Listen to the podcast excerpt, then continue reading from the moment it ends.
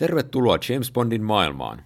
Seurassasi ovat Ilkka Hemmilä, Markku Ylipalo ja Joonas Alanne. Tämä on Bondaillaan podcast, ja tässä osassa onkin luvassa vähän erilainen jakso. Pääsemme nimittäin tuoreelta reagoimaan upo uuteen James Bond-elokuvaan No Time to Die. Mikäli meillä on uusia kuuntelijoita, haluaisin muistuttaa, että tämä podcast sisältää juonipaljastuksia erittäin paljon. Ja nyt, vihdoin ja viimein, pitkän odotuksen jälkeen, on aika kuolla.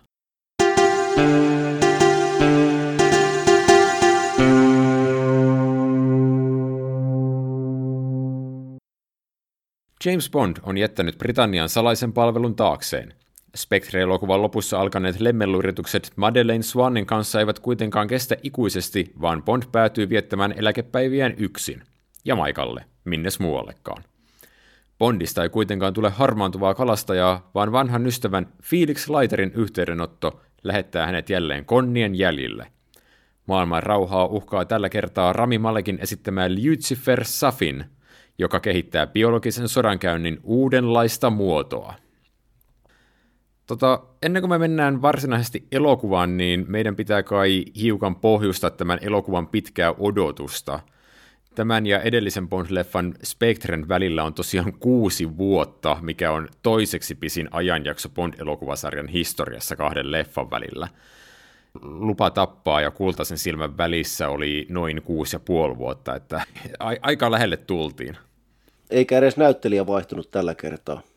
Joo, ja siinähän välissähän elokuvasarja oli isoissa vaikeuksissa, kun oli vähän epäselvää, että mihin sen oikeudet päätyy, niistä piti tapella.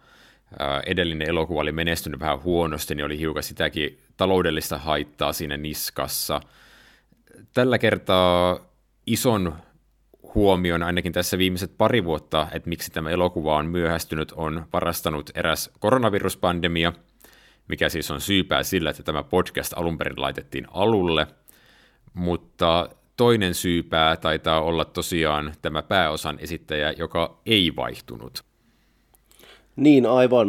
Miten, miten se menikään se tämä kuuluisa sanonta, mikä, minkä Craig... Joo, Daniel Craig heitti Spectren ensillan yhteydessä haastattelussa pöytään repliikin, että ennemmin vieltäisi ranteeni auki kuin esittäisin James Bondia uudestaan.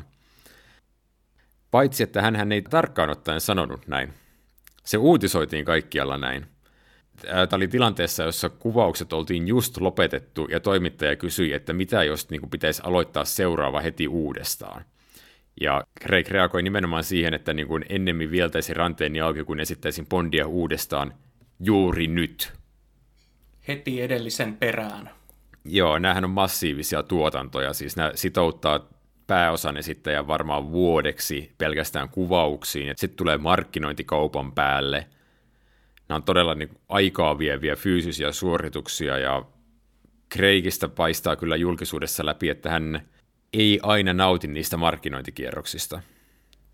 Mm. Mä tiedän, että me jatketaan vielä tämän elokuvan pitkästä odotuksesta ja kaikista käänteistä, mitä siihen liittyy, niin puhumista mutta mä haluan tehdä tästä sellaisen sivuloikan, kun me puhuttiin tästä clickbait-journalismista, millä toi Craigin ranteet auki kommenttikin päätyi leviämään ympäri maailmaa. Niin ei silloin osattu ennakoida, että tämä Bond tulee saamaan ehkä enemmän näitä clickbait-juttuja kuin mikään aikaisempi et koska tuntuu, että tässä nämä viimeiset kaksi vuotta, kun tämän leffan ilmestymistä on odotettu, niin on ollut niinku pelkästään sitä, että on tullut kohuja toisensa perään jostain jutuista, mitä joku on sanonut tai joku on paljastanut elokuvasta. Ensimmäisenä tietenkin se, että kun tuli iso kohu siitä, kun uutisoitiin, että Lashana Lynch esittää elokuvassa agentti 007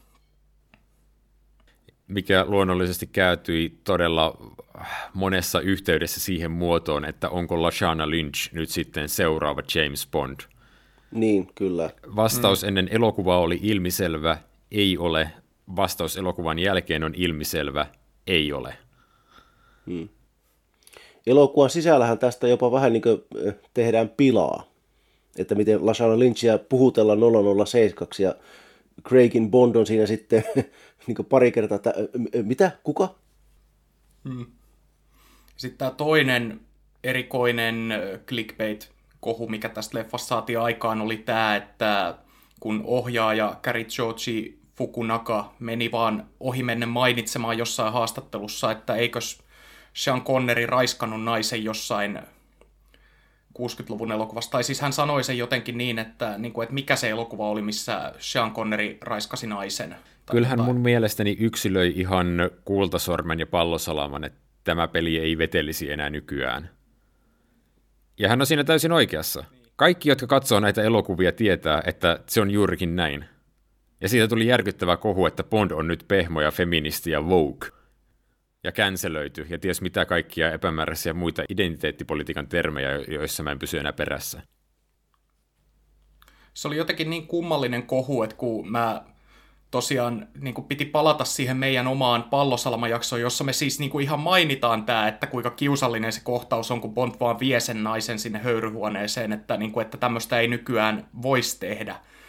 Ja sitten tosiaan, kun Fukunaka sitten sanoo tämän, niin siitä tulee kohu, että Bond ei ollut raiskaaja. Niin, ikään kuin ihmiset, jotka puhuu näistä elokuvista tunteella ja äänellä, ei oikeasti katsoisi näitä elokuvia. Jännittävää tämä identiteettipolitiikka. Mm, kyllä. Siis miettikää, jos Ere Kokkonen sanoisi joskus 2000-luvun alussa, että mikä se Uuno-leffa olikaan, missä Uuno raiskaa vaimonsa.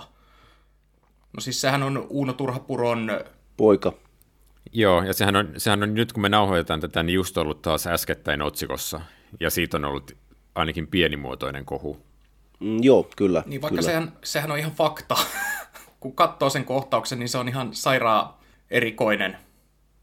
Et tosiaan se, että se on mennyt silloin aikanaan läpi, eikä sitä ole tulkittu samalla tavalla, vaikka siinä tosiaan vuoristoneuvos Tuura toteaa, että Elisabeth, sinut on hakattu. Ja Elisabeth myöntää tämän, mutta sitten Uno on vaan niin ihana ja raju rakastaja. Merkillistä muuten, että konservatiivi isä on se, joka niin siinä kohtaa sydämistyy Elisabetin kohtelusta. Mm. Mutta ollaankohan me nyt aika lailla sivupolulle menty? No siis tämähän noudattaa meidän parhaita perinteitä, että painutaan sivupolulla niin nopeasti kuin vaan päästään. Mm. Mutta tosiaan tästä tuotannosta sitten vielä, että sitten vihdoin kun tämä päästiin aloittamaan, 2018 julkistettiin, että Danny Boyle ohjaa seuraavan Bondin. Kyllä, esimerkiksi Trainspottingin ohjaaja. Joo, ja Slummien miljonääristä Oscar-voittaja, että todella arvostettu nimekäs ohjaaja, että mikä oli vähän silleen tuntui loogiselta jatkumolta tuohon Sam Mendesiin. Mutta sitten siinä meni suunnilleen puoli vuotta, ehkä alle, niin sitten ilmoitettiinkin, että Danny Boyle oli vetäytynyt projektista taiteellisten erimielisyyksien vuoksi, että ja Barbara Broccoli on jossain haastattelussa sanonut, että he, va, he vaan niin kuin jossain vaiheessa tajusivat, että he ei ole ohjaajan kanssa samalla sivulla siitä, minkä elokuvan he haluaa tehdä. Et mun käsittääkseni kässäri, niin tämä drafti oli jo hyväksytty, että siinä oli niin kuin tarina, niin mä uskon, että se saattoi johtua sitten jostain, olisikohan ollut tyylillisistä tai joistain semmoisista sävyllisistä ratkaisuista, mitä Boyle halusi tähän mukaan.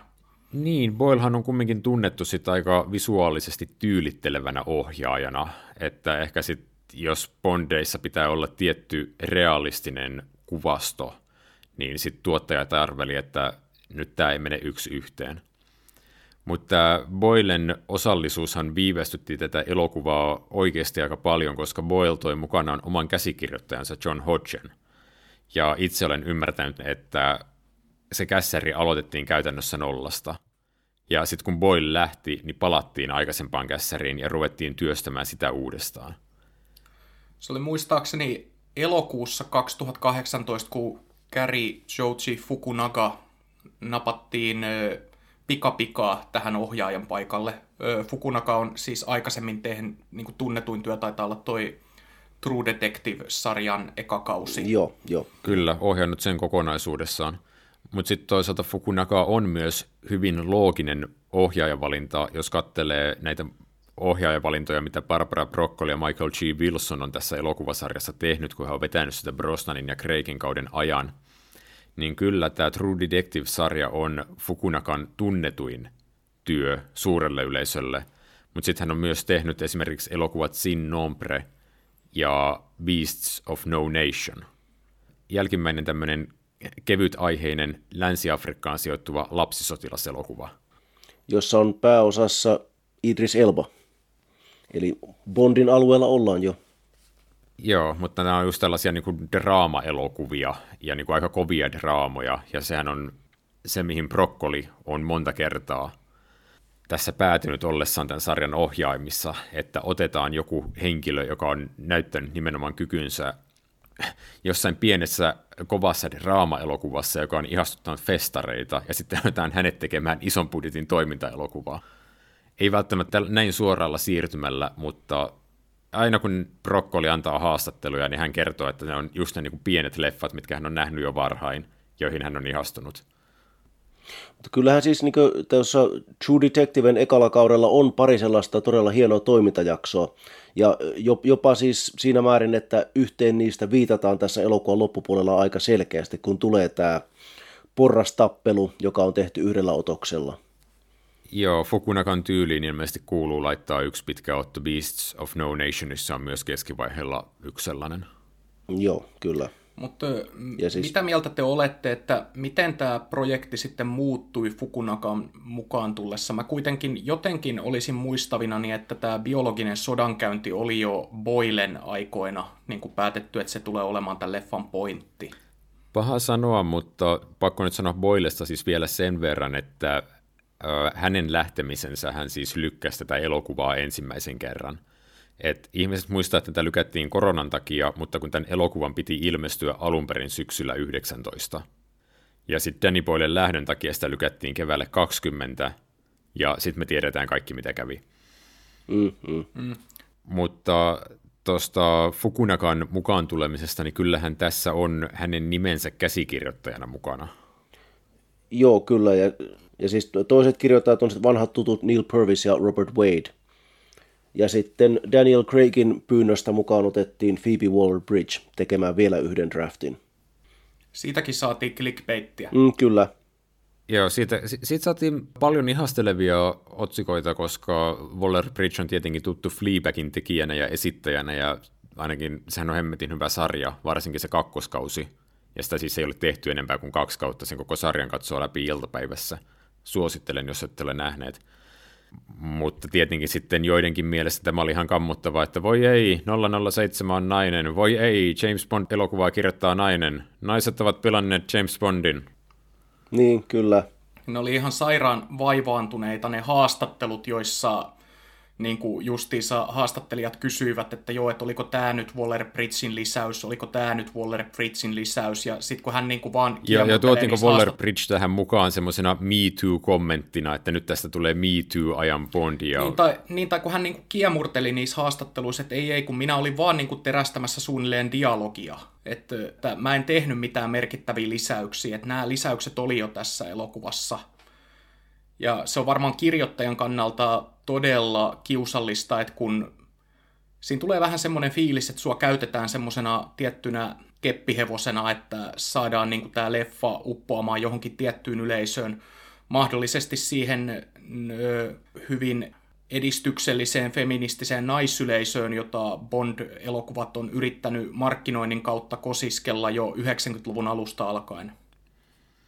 Niin, ja siis kun tuntuu siltä, että tämä ei ollut edes semmoinen niin juttu, mitä tuotanto yrittää tehdä, että kun tämä on semmoinen kysymys, mikä selkeästi on ollut auki kirjoitettuna tosi monessa jutuissa tämän elokuvan eri tekijöille, mukaan lukien esimerkiksi Fukunagalle ja Brokkolille, ja kaikki siis saa kaiken aikaa olla ampumassa alas tätä, että ei, Waller Bridgea ei tuotu tähän kirjoittamaan parempia naishahmoja, vaan niin kuin yksinkertaisesti terästämään käsistä – ja mä väittäisin, että hänen kädenjälkensä kyllä näkyy tässä elokuvassa mone, hyvin monessa kohtaa ja parhaimpaan päin.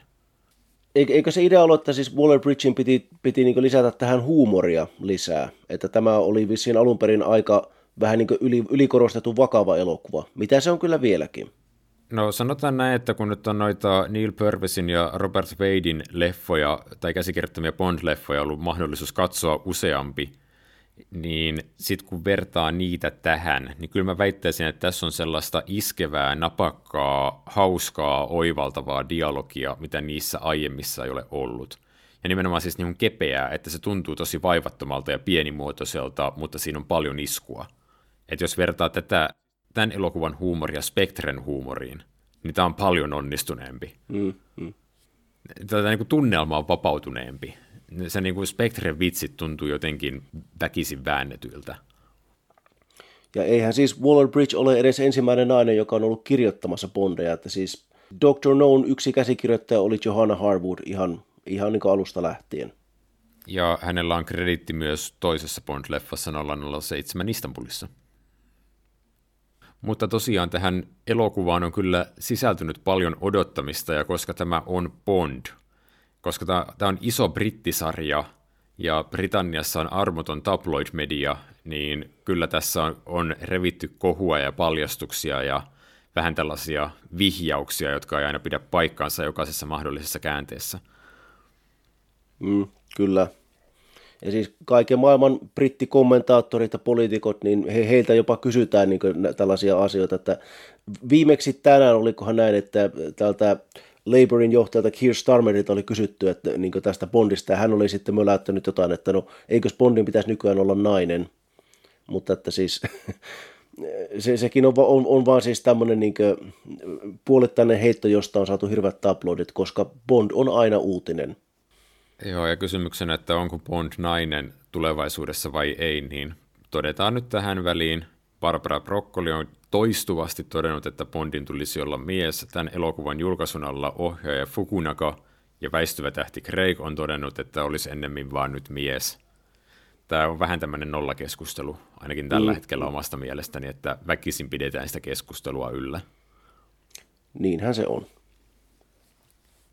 Mutta jos puhutaan vielä hetki odotuksista tätä elokuvaa kohtaan, niin mitkä oli teidän laadulliset odotukset?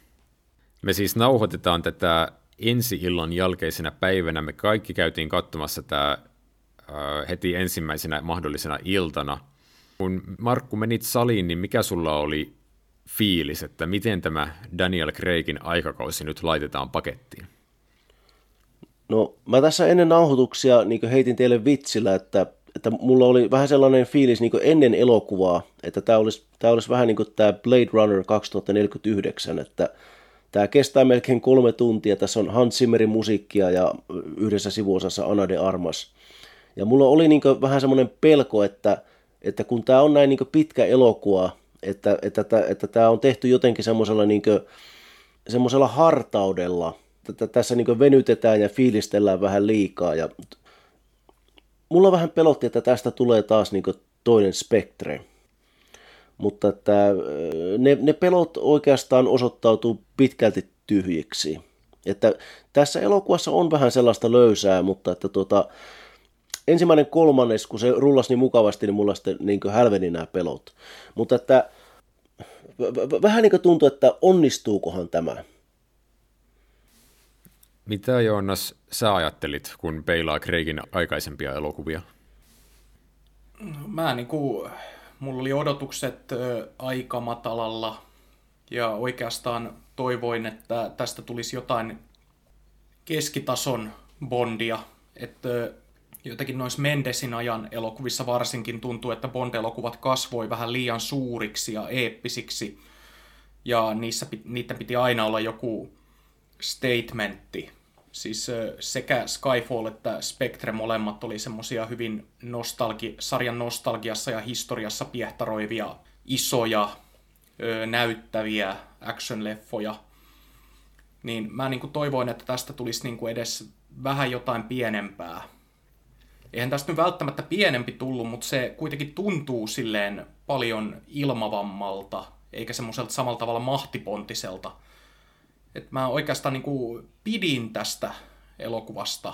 Et silleen positiivisesti yllätyin siitä, että se oli aika pitkälti sitä, mitä mä toivoin. Ja siinä oli jopa jotain positiivisia yllätyksiä, niin kuin esimerkiksi se, mitä tämän Madeleine Swanin hahmolle tässä tehdään, jota me kritisoitiin aika rankasti tässä Spectre-jaksossa.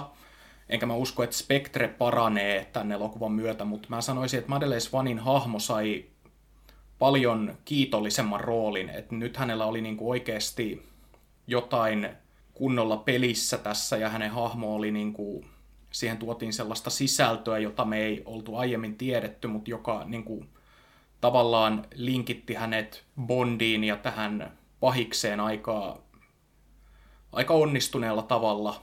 Et vaikka tässä elokuvassa on omat huonotkin puolensa, niin mä silti sanoisin, että se onnistuu positiivisesti yllättämään siinä, että tarinan sitominen näin vahvasti spektreen, mikä oli ennakkotiedoissa ja mitä mä odotin kauhulla, niin ei oikeastaan haitannut tätä elokuvaa, vaan se niin kuin, pystyi rakentamaan niistä elementeistä jotain parempaa.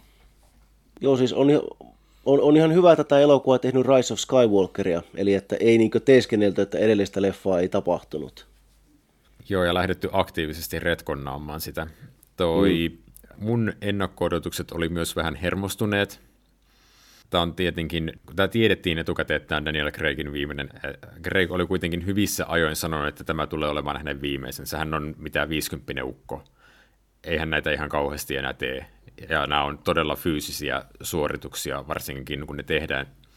No siis niin kuin verrattuna just Roger Mooren aikaan, kun Craig on itse tekemässä todella paljon niitä toimintakohtauksia. Niin että ihan sama, vaikka sinne silloin tällöin laitetaan joku stuntmies mukaan, niin kyllä Greikia itsellään heit, itseään heitetään paljon näissä tuotannoissa.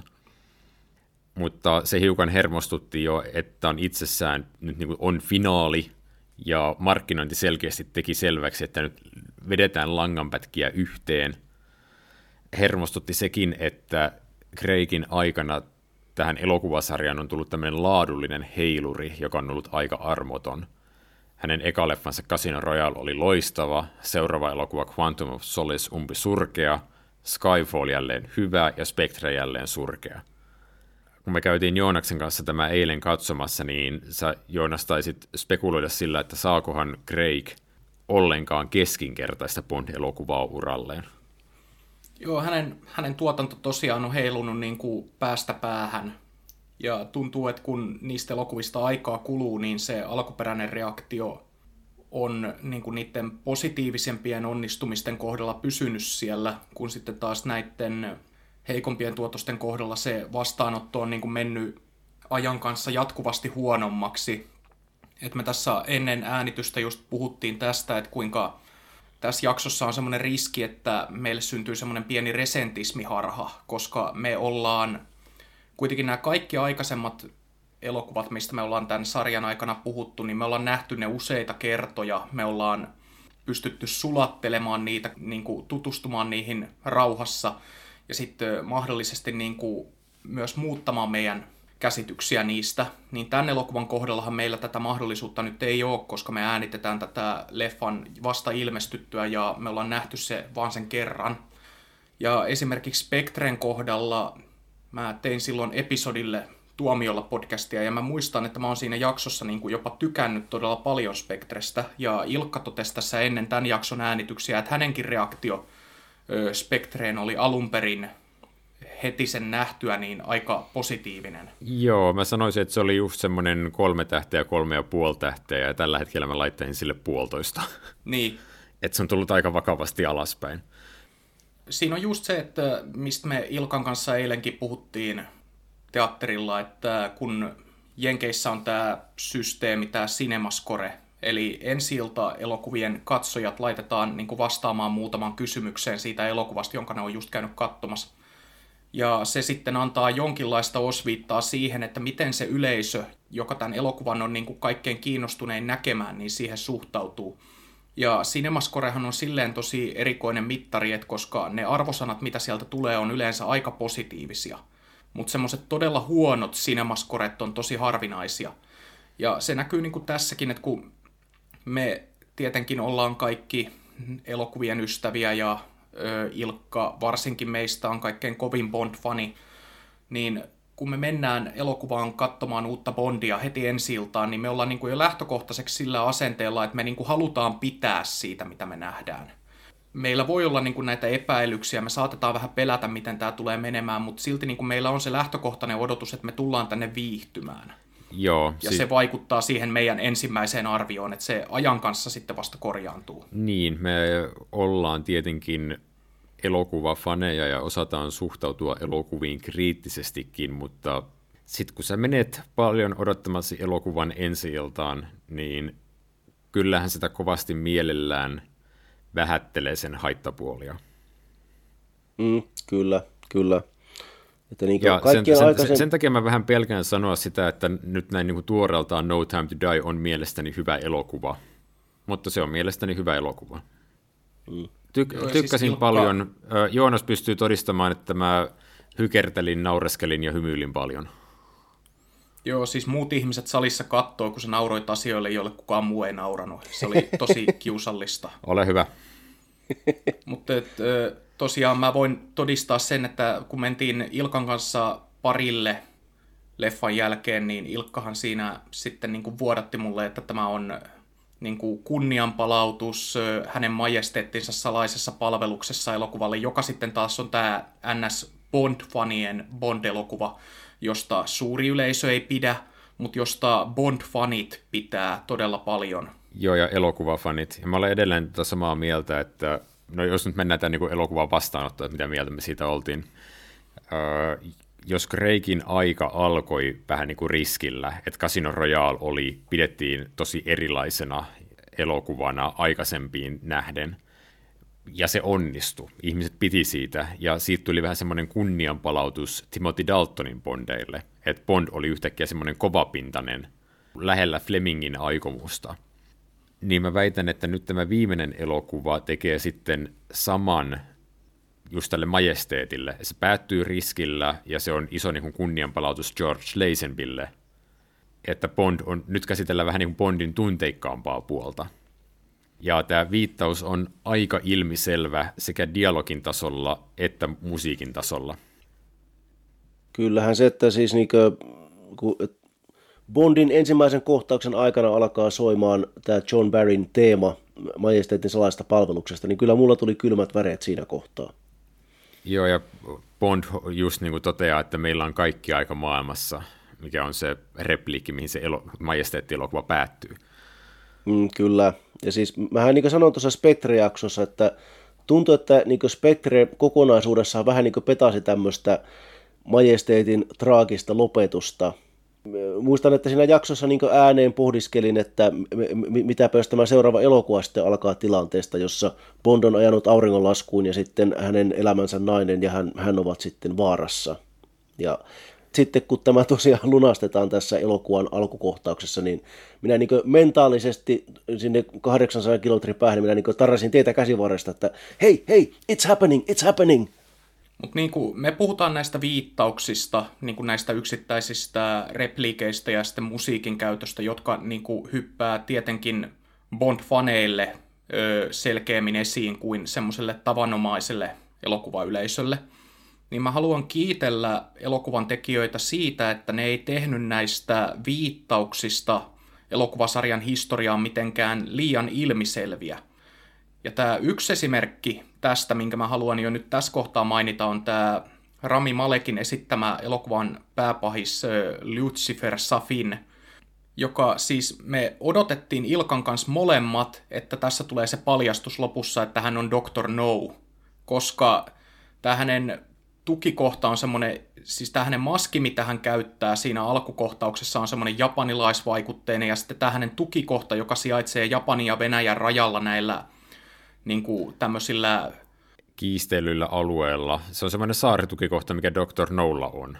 Niin, ja sitten hänellä on niinku ihan siellä semmoiset japanilaiset teetilat ja muut semmoisessa tosi karussa bunkkerissa, vaikka hän ei niinku selvästi etnisesti olekaan japanilainen, niin meillä niin kuin molemmilla oli se odotus, että tässä tulee nyt joku semmoinen tyhmä repliikki lopussa, että, että are you some kind of doctor?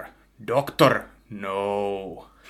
Jotain niin kuin tollasta tyhmää, että... Don't you know, Mr. Bond? I'm a doctor with no time to die. Joo, mutta se tehtiin silleen, niin kuin, silleen että sitä ei niin kuin, tavallaan lunastettu sitä odotusta, mikä siinä tuli, mutta se ei haitannut mua ollenkaan, että koska niin kuin me ollaan puhuttu Spectren kohdalla, me kaikki inhottiin sitä kohtausta, missä Blofeld vaan niin kuin paljastaa, että joo, että en, en minä ole oikeasti tämä ihminen, että minun, oikean, minun nimeni, mitä käytän nykyään, on Ernst Stavro Blofeld, ja se ei merkkaa Bondille yhtään mitään. Niin tässä leffassa se olisi ollut ihan samanlainen merkityksetön fanipalvelus, jos tämä hahmo, joka me ollaan totuttu tuntemaan Luciferina, niin olisikin sanonut, että, niin kuin, että hänet tunnetaan oikeasti nimellä Dr. No, niin se olisi vaan tuntunut tyhmältä, se ei olisi niin kuin avautunut semmoisille tavallisille pulliaisille, jotka ei niin kuin näitä elokuvia ole kauheasti kattonut. Tai en tiedä, voi se ehkä avautua keskimääräistä paremmin, vaikka ei olisi elokuvaa nähnyt, koska Dr. No nimi on jo siinä elokuvan nimessä. Mutta mm. mä oon iloinen siitä, että sitä ei tehty. Sama. Mä pelkäsin kanssa maapaljastusta, just sen takia, että Spectressä on tehty se. Ja viimeistään siinä kohtaa, kun alkutekstijaksossa tuli nämä värikkäät ympyrät, eli sama elementti, mitä käytettiin tohtori Noun alkutekstijaksossa, niin mä aloin pelätä, että nyt tässä tehdään tämä paljastus. Ja sitä ei tullut, ja mä olin tosi tyytyväinen. Eli tämä niin kuin elokuva seisoi omilla jaloillaan. Ne niin kuin viittaukset on siellä olemassa meidän niin kuin pitkäaikaisten fanien iloksi, mutta sitten jos sä menet katsomaan tätä elokuvaa ja sä nyt et ihan varsinaisesti muista noita aikaisempia Bond-elokuvia tarkkaan, niin se ei ole ongelma, sillä ei ole mitään väliä, sä pystyt edelleen nauttimaan tästä. Ja tässähän tehdään sitten niin vähän tätä tohtori Noon lopetusta tavallaan, että tämä Obruchev kuolee sinne Happojärveen hyvin samalla tavalla kuin sitten tämä Dr. No kuolee siinä vuoden 62 elokuvassa. Ja että siis huomasin sen, että siellä ohjussiilossa nämä näiden nämä suojavarusteet, kun ne on, ne on ilmeisesti niin jotakin jäännöksiä 60-luvulta, niin ne on melko lailla samat kuin mitä ne on siinä vuoden 62 elokuvassa, semmoiset vanhanmalliset säteilyestevarusteet. Että kyllä, kyllä sitä viittausta on tässä mukana, mutta niin kuin sanoitte, niin sitä ei onneksi tehty silleen spektrimäisesti. Ja sama nämä, nämä We have all the time in the world, nämä repliikit, niin ne niin kuin on viittauksia siihen hänen majesteettinsa salaiseen palvelukseen, ja se tuo mukanaan näille sarjan pitkäaikaisille faneille sellaisia tiettyjä traagisia teemoja tämän sarjan historiasta, mutta se oli nimottu myös osaksi tämän elokuvan teemaa, että se niin kuin oikeasti tuntui siltä, että se lunastettiin sitten lopussa, kun Bond öö, kuolemaa odotellessaan täällä Safinin saarella toteaa, että tämä you have all the time in the world. Mm. Mm. Että hän uhraa itsensä näiden oman rakkaimpansa puolesta. Niin, nyt se tuli sitten sanottua. Joo, cat is out of the bag. Kuka teistä nyt haluaa tehdä sen pakollisen vitsin? Tee sinä se. Tätä elokuvaa voi kyllä nimen perusteella ainakin syyttää valheellisesta markkinoinnista. Niin, koska nyt on aika kuolla. Nyt on James Bondin aika kuolla, kyllä, joo. Öö, täytyy kyllä myöntää, että jos mulla olisi etukäteen sanottu, että tässä elokuvassa James Bondilla on tytär ja elokuvan lopussa Bond kuolee, niin olisin pitänyt tätä etukäteen erittäin huonona elokuvana, mutta kun tämän katsoin, niin se tuntui täysin luontevalta. Mitä mieltä te olitte tästä elokuvan lopusta? No, jos olisin tiennyt etukäteen, niin ehkä olisi tullut sellainen hylkimisreaktio, mutta että kyllä se mun mielestä toimii. Sitä täytyy ehkä vielä vähän sulatella lisää, mutta että, kyllä mä sanoisin, että se on tämmöisenä niin Craigin syklin lopetuksena, niin se on aika tyylikäs. Niin, siis tämä Craigin aika James Bondina on erottunut edeltäjistä siinä, että näissä elokuvissa on rakennettu oma jatkumo. Että nämä elokuvat jatkaa toistensa tarinaa. Skyfall oli poikkeus, mutta sitten sekin retkonnattiin Spectressä, ja Skyfall oli kuitenkin siitä merkittävä elokuva, että me yhtäkkiä mentiin Bondin lapsuuden kotiin. Eli näitä niin panoksia on kaiken aikaan kasvatettu ja tehty henkilökohtaisemmaksi. Niin kai tämä oli sitten sellainen ratkaisu, että kun tällä tiellä haluttiin jatkaa, niin ei välttämättä ollut enää mitään muuta tehtävissä. Vaihtoehdot oli vähissä. No minä sanoisin, että minä pidän sitä ajatuksesta, että nyt sitten kun meille tulee seuraava Bond, niin se, se sitten aloitetaan taas kerran puhtaalta pöydältä. Että ei tule olemaan tilannetta, missä meidän pitää niin miettiä, että no, onko tämä uusi näyttelijä nyt sitten sama Bond kuin mitä Daniel Craig oli. Ja että vastaus on hyvin selkeästi, että ei ole. Joo, tässä elokuvassa on paljon elementtejä, missä selkeästi puhdistetaan pöytää, Blofeld kuolee, Spectre tuhotaan. Nämä on tällaisia niin kuin asioita, että sitten seuraava kaveri pääsee aloittamaan ilman menneisyyden taakkaa. Et siellä on ne tietyt näyttelijät sivuosista, jotka voidaan tuoda takaisin, kuten Naomi Harris, Ray Fiennes, Ben Whishaw, mutta nekään nyt ei ole niinku sidottuja mihinkään. Mutta Joonas, sulla oli ää, tiettyjä ongelmia tämän lopetuksen kanssa. Kyllä, ja ne liittyy niin kuin nimenomaan tämän elokuvan teemoihin, että mä en oikeastaan tykännyt siitä, miten kyyninen se loppu oli. Siinä kohtaa, kun Bond kuolee elokuvan lopussa, niin kun siinä on just aikaisemmin tehty tämä rinnastus, mikä näissä elokuvissa on aikaisemminkin nähty, että Safin ja Bond, että me ollaan vaan kolikon kaksi eri puolta, että me ollaan periaatteessa sama, että me ollaan vaan tehty eri valintoja elämässämme – mikä toimii ihan hyvin silleen, että joo, että me ollaan molemmat orpoja, me ollaan menetetty kaikkia. Sitten meistä on tullut, mitä meistä on tullut. Väkivaltaisia ihmisiä. Niin, meistä on tullut väkivaltaisia ihmisiä, ja, jotka haluaa puhdistaa maailman omalla tavallamme. Mutta mun mielestä se menee metsään siinä vaiheessa, kun ajatellaan, että tässä on mukana kuitenkin tämä pikkutyttö. No sekin on niin kuin paljastus tässä elokuvassa, että joo, että Bondilla itse asiassa on lapsi, josta hän ei edes tiennyt ja joka on jo viisivuotias. Ja kun siinä elokuvan ihan lopussa Madeleine ajelee auringonlaskuun yhdessä tämän Mathilde-tyttären kanssa ja sanoo, että mä haluan kertoa sulle miehestä nimeltä James Bond ja tämä tyttö rupeaa hymyilemään. Niin mä rupesin siinä kohtaa niin ajattelemaan, että mut kun tämähän niin kuin periaatteessa niin kuin tämä temaattinen sanoma tässä elokuvassa on, että tämä kierre jatkuu. Et siinä oli vähän semmoista dissonanssia siinä, että tämä Safinin, niin kuin, että okei, että hän menetti perheensä nuorena ja hänestä tuli tällainen, Bond menetti perheensä nuorena ja hänestä tuli tällainen, niin, niin kuin, mitä Mathildesta sitten tulee, niin tässä nyt niin kuin halutaan selkeästi sanoa, että Mathildelle kävi lopulta hyvin, mutta kun niin kuin ajattelee kaikkea aiemmin nähtyä, niin siinä on niin kuin sellainen mun mielestä sellainen niin kuin kyyninen ajatus taustalla, että tässä pitäisi olla tämmöinen kierre, että se lopun pitäisi ehkä olla synkempi, että se ei lunasta sitä onnellista loppuaan siinä vaiheessa, kun se lopulta tulee. Että se leffa on niin kuin mennyt niin kyyniselle polulle, että siinä vaiheessa, kun lopussa ajellaan auringonlaskuun hymyssä suin, niin se leffa ei ansaitse sitä. Niin, tämä on elokuva, joka alkaa sillä, että Safin käy tappamassa Madeleinen äidin, koska Safinin perheen on tappanut Madeleinin isä – Mr. White. Ja Bond on orpo, mi- mihin on niinku viitattu jo Casino Royalessa. Ja nyt sitten niinku Bondin lapsi kasvaa ainakin ilman isäänsä. Mutta kyllä sitä kumminkin tehdään selväksi, että hänellä on rakastava äiti, joka sitten on, on kuitenkin niin hänellä siinä lopussa. Joo, mutta jos mä oon hiukan samaa mieltä Joonaksen kanssa, että ei temaattisesti ihan ole jengoillaan. Se, se on niin vahvalla pohjalla kuin se voisi olla – ja mun ongelma myös sen Bondin kuoleman kanssa on se, että se on hiukan väkinäinen. Siis elokuvan uhka on se, että Safin on kehitellyt tai hänen hallussaan on tällaista teknologiaa, joka voi tappaa ihmisen DNAn perusteella.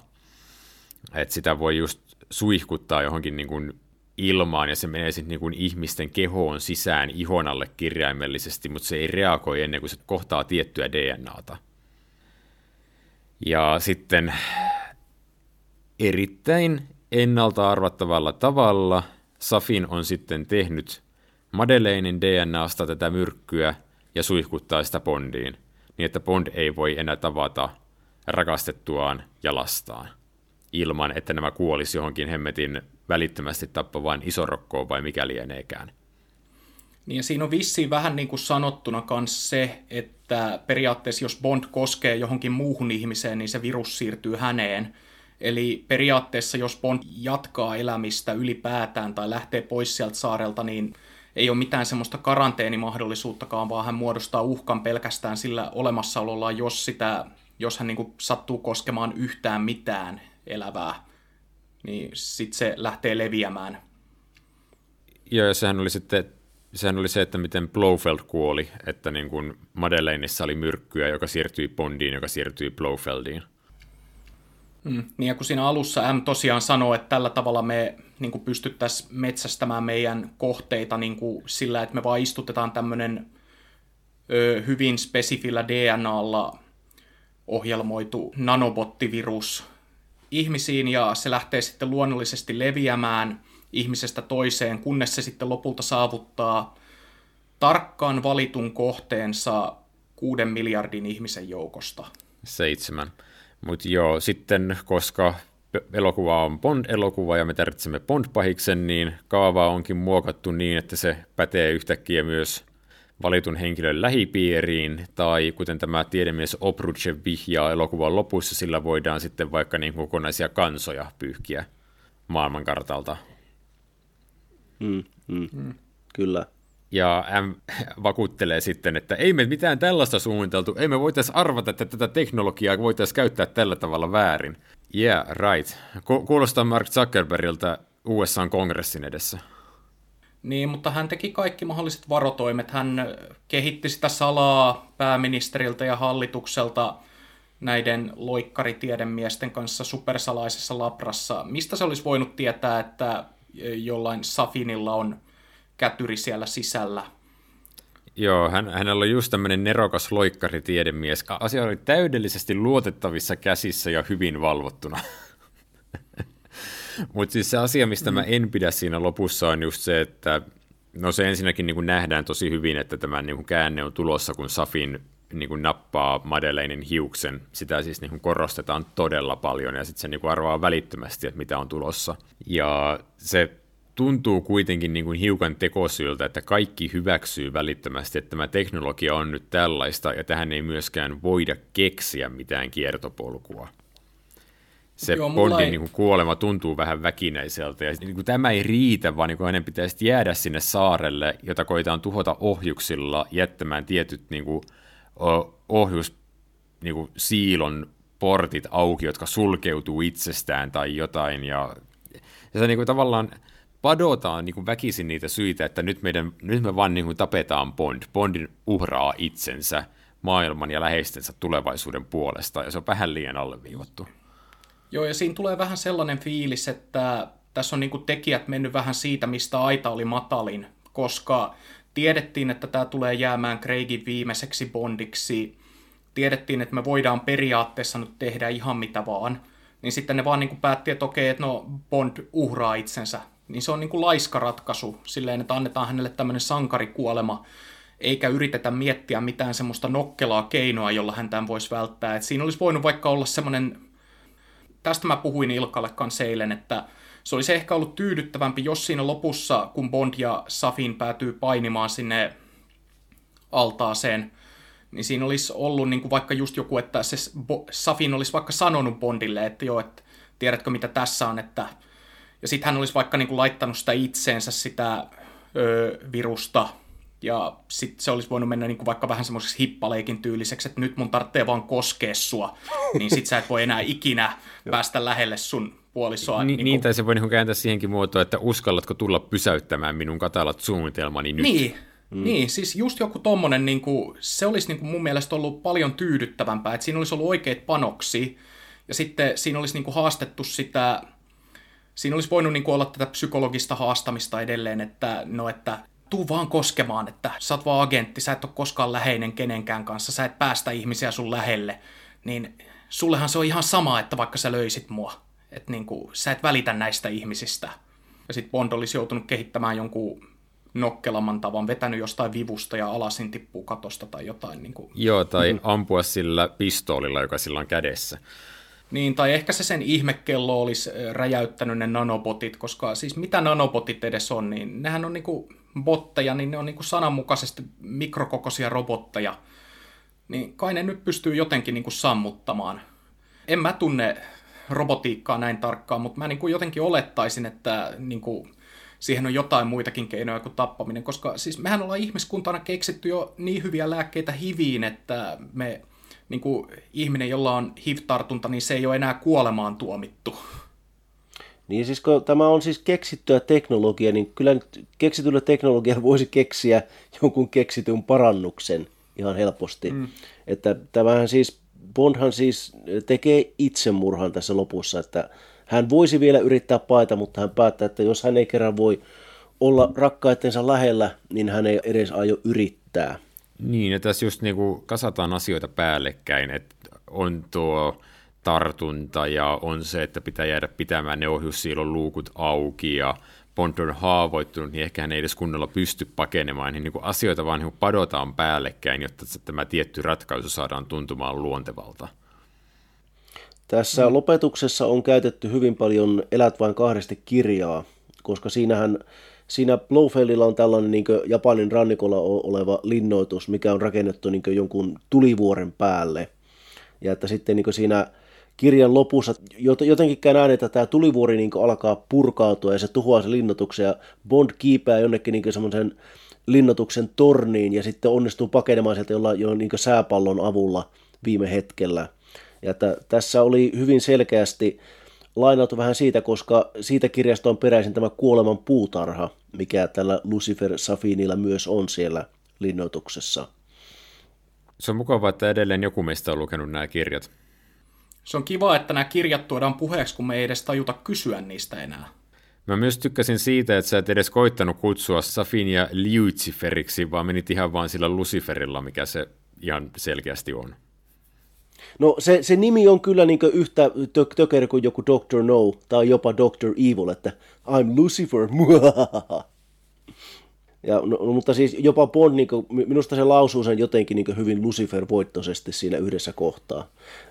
Mulla itse asiassa nauratti se, että kun siis Bond, Bond jättää jonkun ääniviestin Qlle, että hei, otapa selvää henkilöstä nimellä Lucifer Safin, ja sitten hän pistää puhelimen kiinni, että no, sun olisi ehkä pitänyt niin tavata tämä nimi niin kirjain kirjaimelta, että saadaan oikeasti selvitettyä, kuka se on.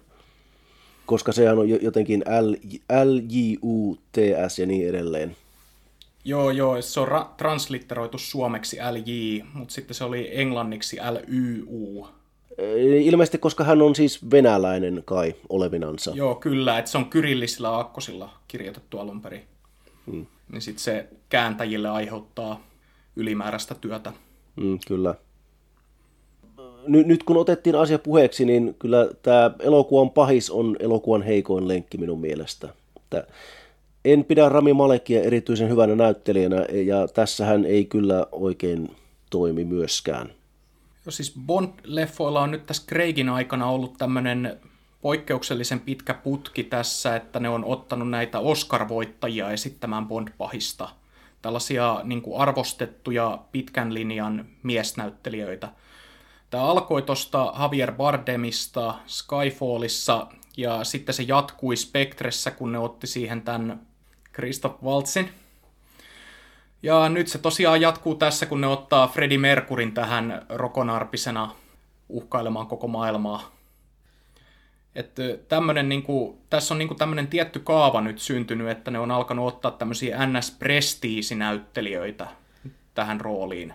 Joo, vissiin tässäkin on virallinen selitys olevina, että Malik, äh, anteeksi, Malek on napattu elokuvaan ennen kuin hän voitti Oscarin ja ennen kuin niin kuin toi Bohemian Rhapsody edes ilmestyi just jostain pienemmästä draama-elokuvasta, oliko niin kuin, että Malek on väittänyt, että Broccoli on lounastanut hänen kanssaan ensimmäistä kertaa Short Term 12-elokuvan jälkeen, joka on siis pienen budjetin amerikkalainen indie-elokuva.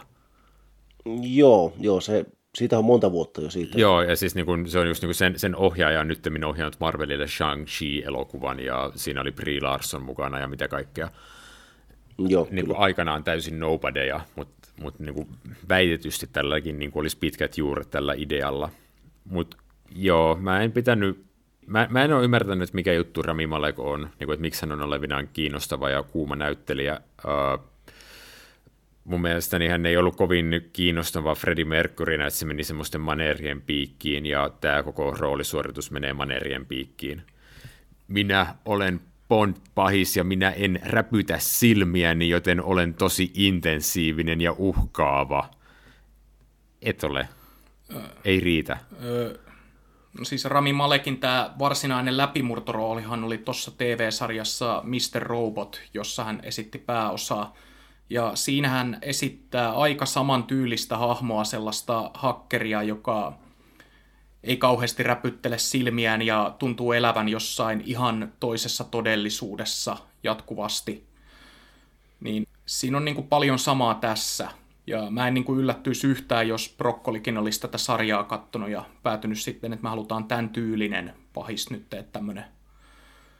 Mutta mä sitten taas tykkäsin Malekista ihan silleen, että mun mielestä hän oli sopivalla tavalla uhkaava. Hän ei vetänyt sitä rooliaan niin kuin liian yli, vaikka siinä on tämmöisiä vähän kyseenalaisia elementtejä, mistä mäkään en ollut ihan varma niin kuin se ääni, mikä hänellä oli. Että hän, hän niin kuin jotenkin madaltaa sitä ääntä silleen, ja kähisee, että tolleen, tolleen mutta... Joo, kun hänellähän on niin rokonarvet kasvoissa, niin se annetaan ymmärtää, niin kuin, että joko silloin, kun hänen perheensä on murhattu, niin hänet on myös yritetty murhata ehkä jollain kemiallisella jipolla, tai sitten hänellä on niin kuin itselleen käynyt jossain kokeessa tämmöiset. Se kai, kai niin kuin kytketään siihen, että voisi johtua tästä, mutta ei sitä oikein niin kuin tuoda esille kunnolla.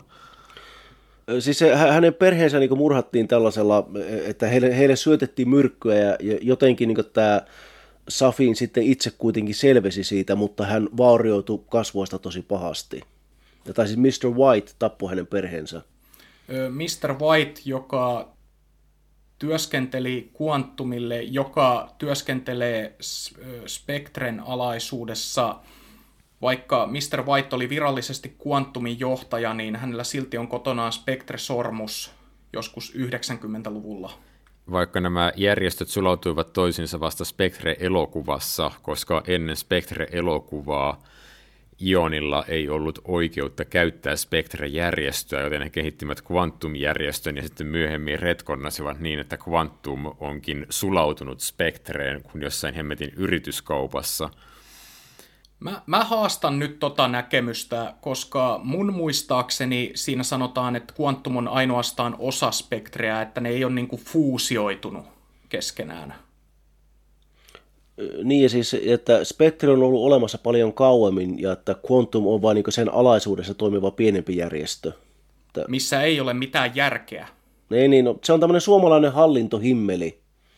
Että... Joo, me Markun kanssa ruvettiin tästä heittämään eilen elokuvan nähtyämme WhatsAppissa läppää, että Spectre on kuulostaa ihan sairaan tehottomalta yhtiöltä, jossa on ihan törkeän raskas hallintohimmeli, ja rahat siihen otetaan kentältä tuolta näiltä kätyreiltä, jotka tämän takia eivät pysty estämään yhtä agenttia, joka aina toistuvasti pystyy pilaamaan niiden suunnitelmat.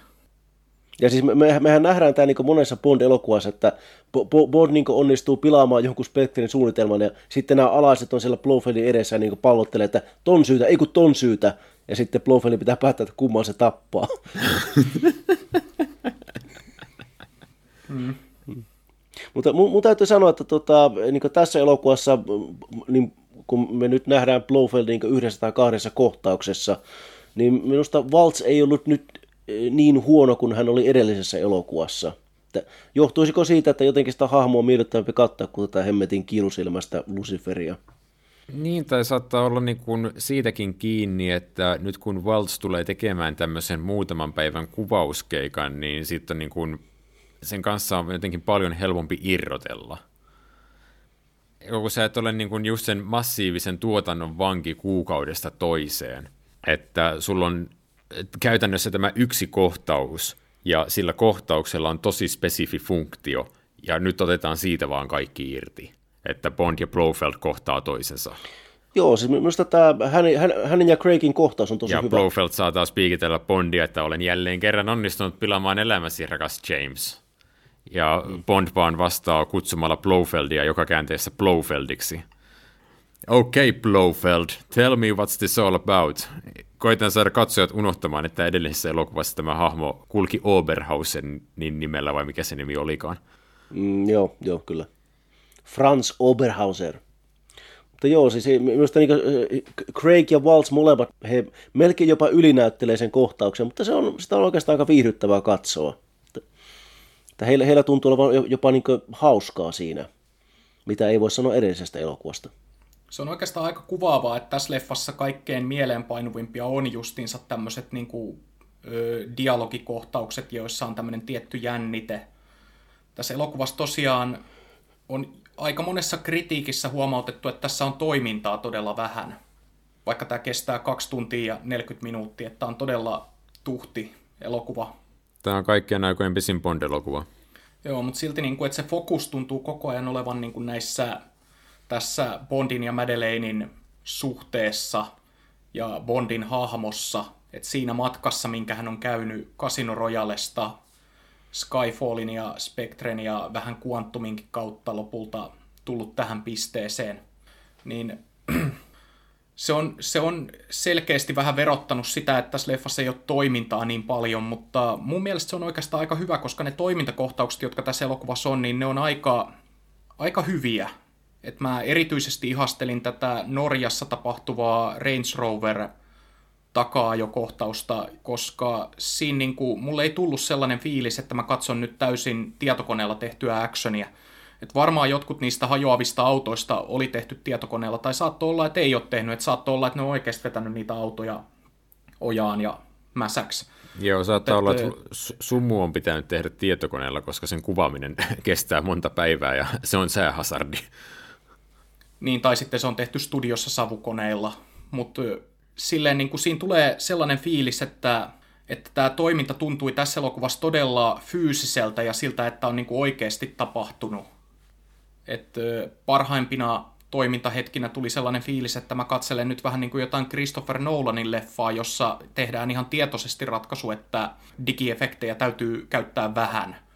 Mitä ei varmaan vähennä se, että tässä on Hans Zimmer tehnyt musiikin, mutta puhutaanko vielä toimintakohtauksista, että mitä mieltä te olitte tästä? No siis puhutaan ihmeessä toimintakohtauksista, koska mä meinasin mainita tämän ensimmäisen toimintakohtauksen omana suosikkina, mikä sijoittuu Italiaan, Materan kaupunkiin, missä siis Spectre hyökkää Bondin ja Madeleinen kimppuun, ja Bond jää siihen käsitykseen, että Madeleine on osa Spectreä edelleen, niin kuin osana salajuonta koittamassa tappaa häntä. Ja jostain syystä Bondille ei valkene, että tämä on vaan kusetusta, että Blofeldin pitää paljastaa se viisi vuotta myöhemmin, että Madeleinilla ei ollut siinä osa eikä arpaa, vaikka se on aika itsestään selvää, koska Madeleine joutuu myös hyökkäyksen kohteeksi. Joo, me puhuttiin tästä eilen, että kun siinä on se kohtaus, jossa tämä yksisilmäinen pahis ampuu sitä Bondin Aston Martinin ikkunaa toistuvasti, ja Madeleine tärisee kauhusta siinä vieressä – koska tämä selkeästi yrittää ampua Madeleinin siinä. Niin, siis se ei ole, niin kuin, yrittää kyllä hajottaa sen auton ikkunan, mutta nimenomaan siltä puolelta, jossa Madeleine istuu, niin. ei siltä puolelta, missä Bond istuu. Ja Bondille ei ilmeisesti niin kuin tässä kohtaa valkene, että hang on a second. Niin, niin, että siis hänelle yritetään tehdä traceja niin kuin viimeistä päivää. Ja kun mä niin kuin luulin siinä kohtaa, että tässä Bondille valkenisi tämä asia, koska hän kuitenkin niin kuin sanoo sen okei okay ja päättää auttaa, ja selviytyä siitä tilanteesta, mutta sitten hän kuitenkin tökkää Madeleinin junaan. Ja Joo, se, se, on, tuntuu... se on vielä selitettävissä sillä, että hän niin kuin nyt päättää, että hän ei voikaan luottaa muihin ihmisiin, että se niin kuin suhteen tulevaisuus on hänestä kiinni, että hän on se syy, miksi se tule toimimaan, koska hän on vaan rikkinäinen ihminen. Mutta sitten tosiaan viisi vuotta myöhemmin Lontoossa paljastetaan, tai Blofeld pääsee paljastamaan, että ahaha, ähä kutti, sä luulit, että Madeleine oli osa meitä, mutta ei oikeasti ollutkaan lässäs pässäs se aikahypynkin ainoa syy tässä elokuvassa varsinaisesti on se, että annetaan aikaa tälle tyttärelle, josta Bond ei ollut tietoinen, niin kasvaa. Koska tarinallisestihan se on vähän kyseenalainen silleen, että okei, että Bond joutui justiinsa hyökkäyksen kohteeksi, niin mitä hän tekee? No hän menee niin kuin haavojaan nuolle jonnekin Jamaikalle piiloon Spectrea. Kun eikö tämä meidän tuntemamme Craigin Bond olisi kuitenkin sellainen, että hän niin kuin yrittäisi aktiivisesti sitten selvittää tai niin kuin, että kuinka Blofeld teki tämän ja niin kuin jahdata sitten Spectreä. Ainakin mulla tuli tällainen ajatus siinä kohtaa, että, niin kuin, että sen olisi pitänyt niin kuin jatkaa siitä, mutta sitten siinä hypätäänkin ajassa eteenpäin ja Bond on vaan niin kuin lopettanut ja vetäytynyt täysin jonnekin muualle, kun se ei niin kuin tunnu olevan sen hahmon piirre. Mulla tuli siitä merkillisellä tavalla mieleen Avengers Endgame, koska siinäkin hän niin kuin on tämmöinen al- alku, alkusekvenssi ja sitten tulee tekstiplanssi viisi vuotta myöhemmin. Ja sitten Tony Starkilla on yhtäkkiä tytär. Wow. Tätä, tota... Meidän piti puhua toimintakohtauksista, ja mun piti hehkuttaa sitä Italian toimintakohtausta, joka mun mielestäni on erinomainen. Ja ihmiset, jotka valittaa sitä, että Daniel Craigin Bond ei käytä vimpaimia, saa kyllä siinä kohtauksessa karkkia niin kuin koko rahan edestä. Mm, kyllä. Tässä pitää kiitellä kyllä elokuvan tekijöitä siitä, että nämä toimintakohtaukset, että vaikka ne on kauhean nopeatempoisia, niin ne on silti selkeitä. Että siinä avaustoimintakohtauksessa tehdään niin kuin hienovaraisesti, mutta ripeästi selväksi, että tällä pahiksen kätyrillä on toinen silmä on lasisilmä. Ja niin kuin kaikki tämmöisiä, että ne niin kuin vaan tehdään katsojille just sopivalla tavalla selväksi, niitä ei niin kuin vedetä, niitä ei niin kuin jouduta ylikorostamaan, eikä sitä niin kuin vauhtia hidasteta, mutta ne silti niin kuin annetaan niin kuin katsojilla jää riittävästi aikaa sulattaa sitä informaatiota, mitä niissä saa. Joo. Ei, ei olla tehty kuanttumeja uudelleen, jossa ihmiset ei edes hahmota, että kummassa autossa Bond on. Hmm. Joo, ajaako Bond takaa vai ajetaanko häntä takaa? Tässä ei tosiaan kyllä jää epäselväksi. Toiminta on hmm. tosi selkeää. Mä pidän myös siitä, että se on tosi fyysistä. Että jos tässä on käytetty digiefektejä, niin valtaosaan ajasta mä en erota niitä, että missä niitä on käytetty. Joo, ja se joo. Materan kohtaus on just hyvä esimerkki siitä, että siinä on paljon just mukana tällaisia käytännön stuntteja, että Bond hyppää sillalta vaijerin varassa, Bond ajaa motskarilla ramppia ylös, tekee tämmöisen ilmalennon sen varassa ja sitten tulee tämä legendaarinen Aston Martin DP5, joka on vimpaimia täynnä. Onhan se makea, kun sieltä tulee sarjatulta toi ajovalojen takaa. Joo, ja kyllä minä tykkään siitä, että, että niitä vimpaimia tosiaan käytettiin niin semmoisessa kontekstissa, että Bond on hengen vaarassa. Että ei, ei tule sellaista niin muoremaasta leikittelyä, että no niin, heitetäänpä tästä vähän sen konekivääriä ja tuosta vähän sen öljyä tielle, vaan että, se, että, että niitä vimpaimia käytetään niin tämmöisenä viimeisenä oljenkortena, että nyt on, nyt on tosi kyseessä, nyt täytyy, että nyt meidän on selittävä hengissä tästä. Että vaikka että vimpaimia käytetään, niin se ei ole semmoinen niin kevytmielinen kohtaus. Joo, Bond koittaa ensin ajaa sieltä paikalta pois ja sitten kun vaan takaa-ajajia on liikaa ja sitten palataan siihen aikaisempaan elämään, minkä hän kuvitteli jättämänsä taaksensa. Ja vasta sen toimintakohtauksen jälkeen tulee alkutekstijakso ja biisi, eli puoli tuntia elokuvan alkamisen jälkeen, mikä on sarjan pisin. Heittämällä pisin. Eihän tämä sarja kyllä, ole tehnyt kyllä. mitään vastaavaa lähimainkaan. Siis me valitettiin silloin tuossa kun maailma ei riitä elokuvassa siitä, että kun siinä alkutekstijakso tulee 20 minuutin kohdalla. Vartin. Vartin. No Joo, suurin se tuntui niin kuin kans pitkältä.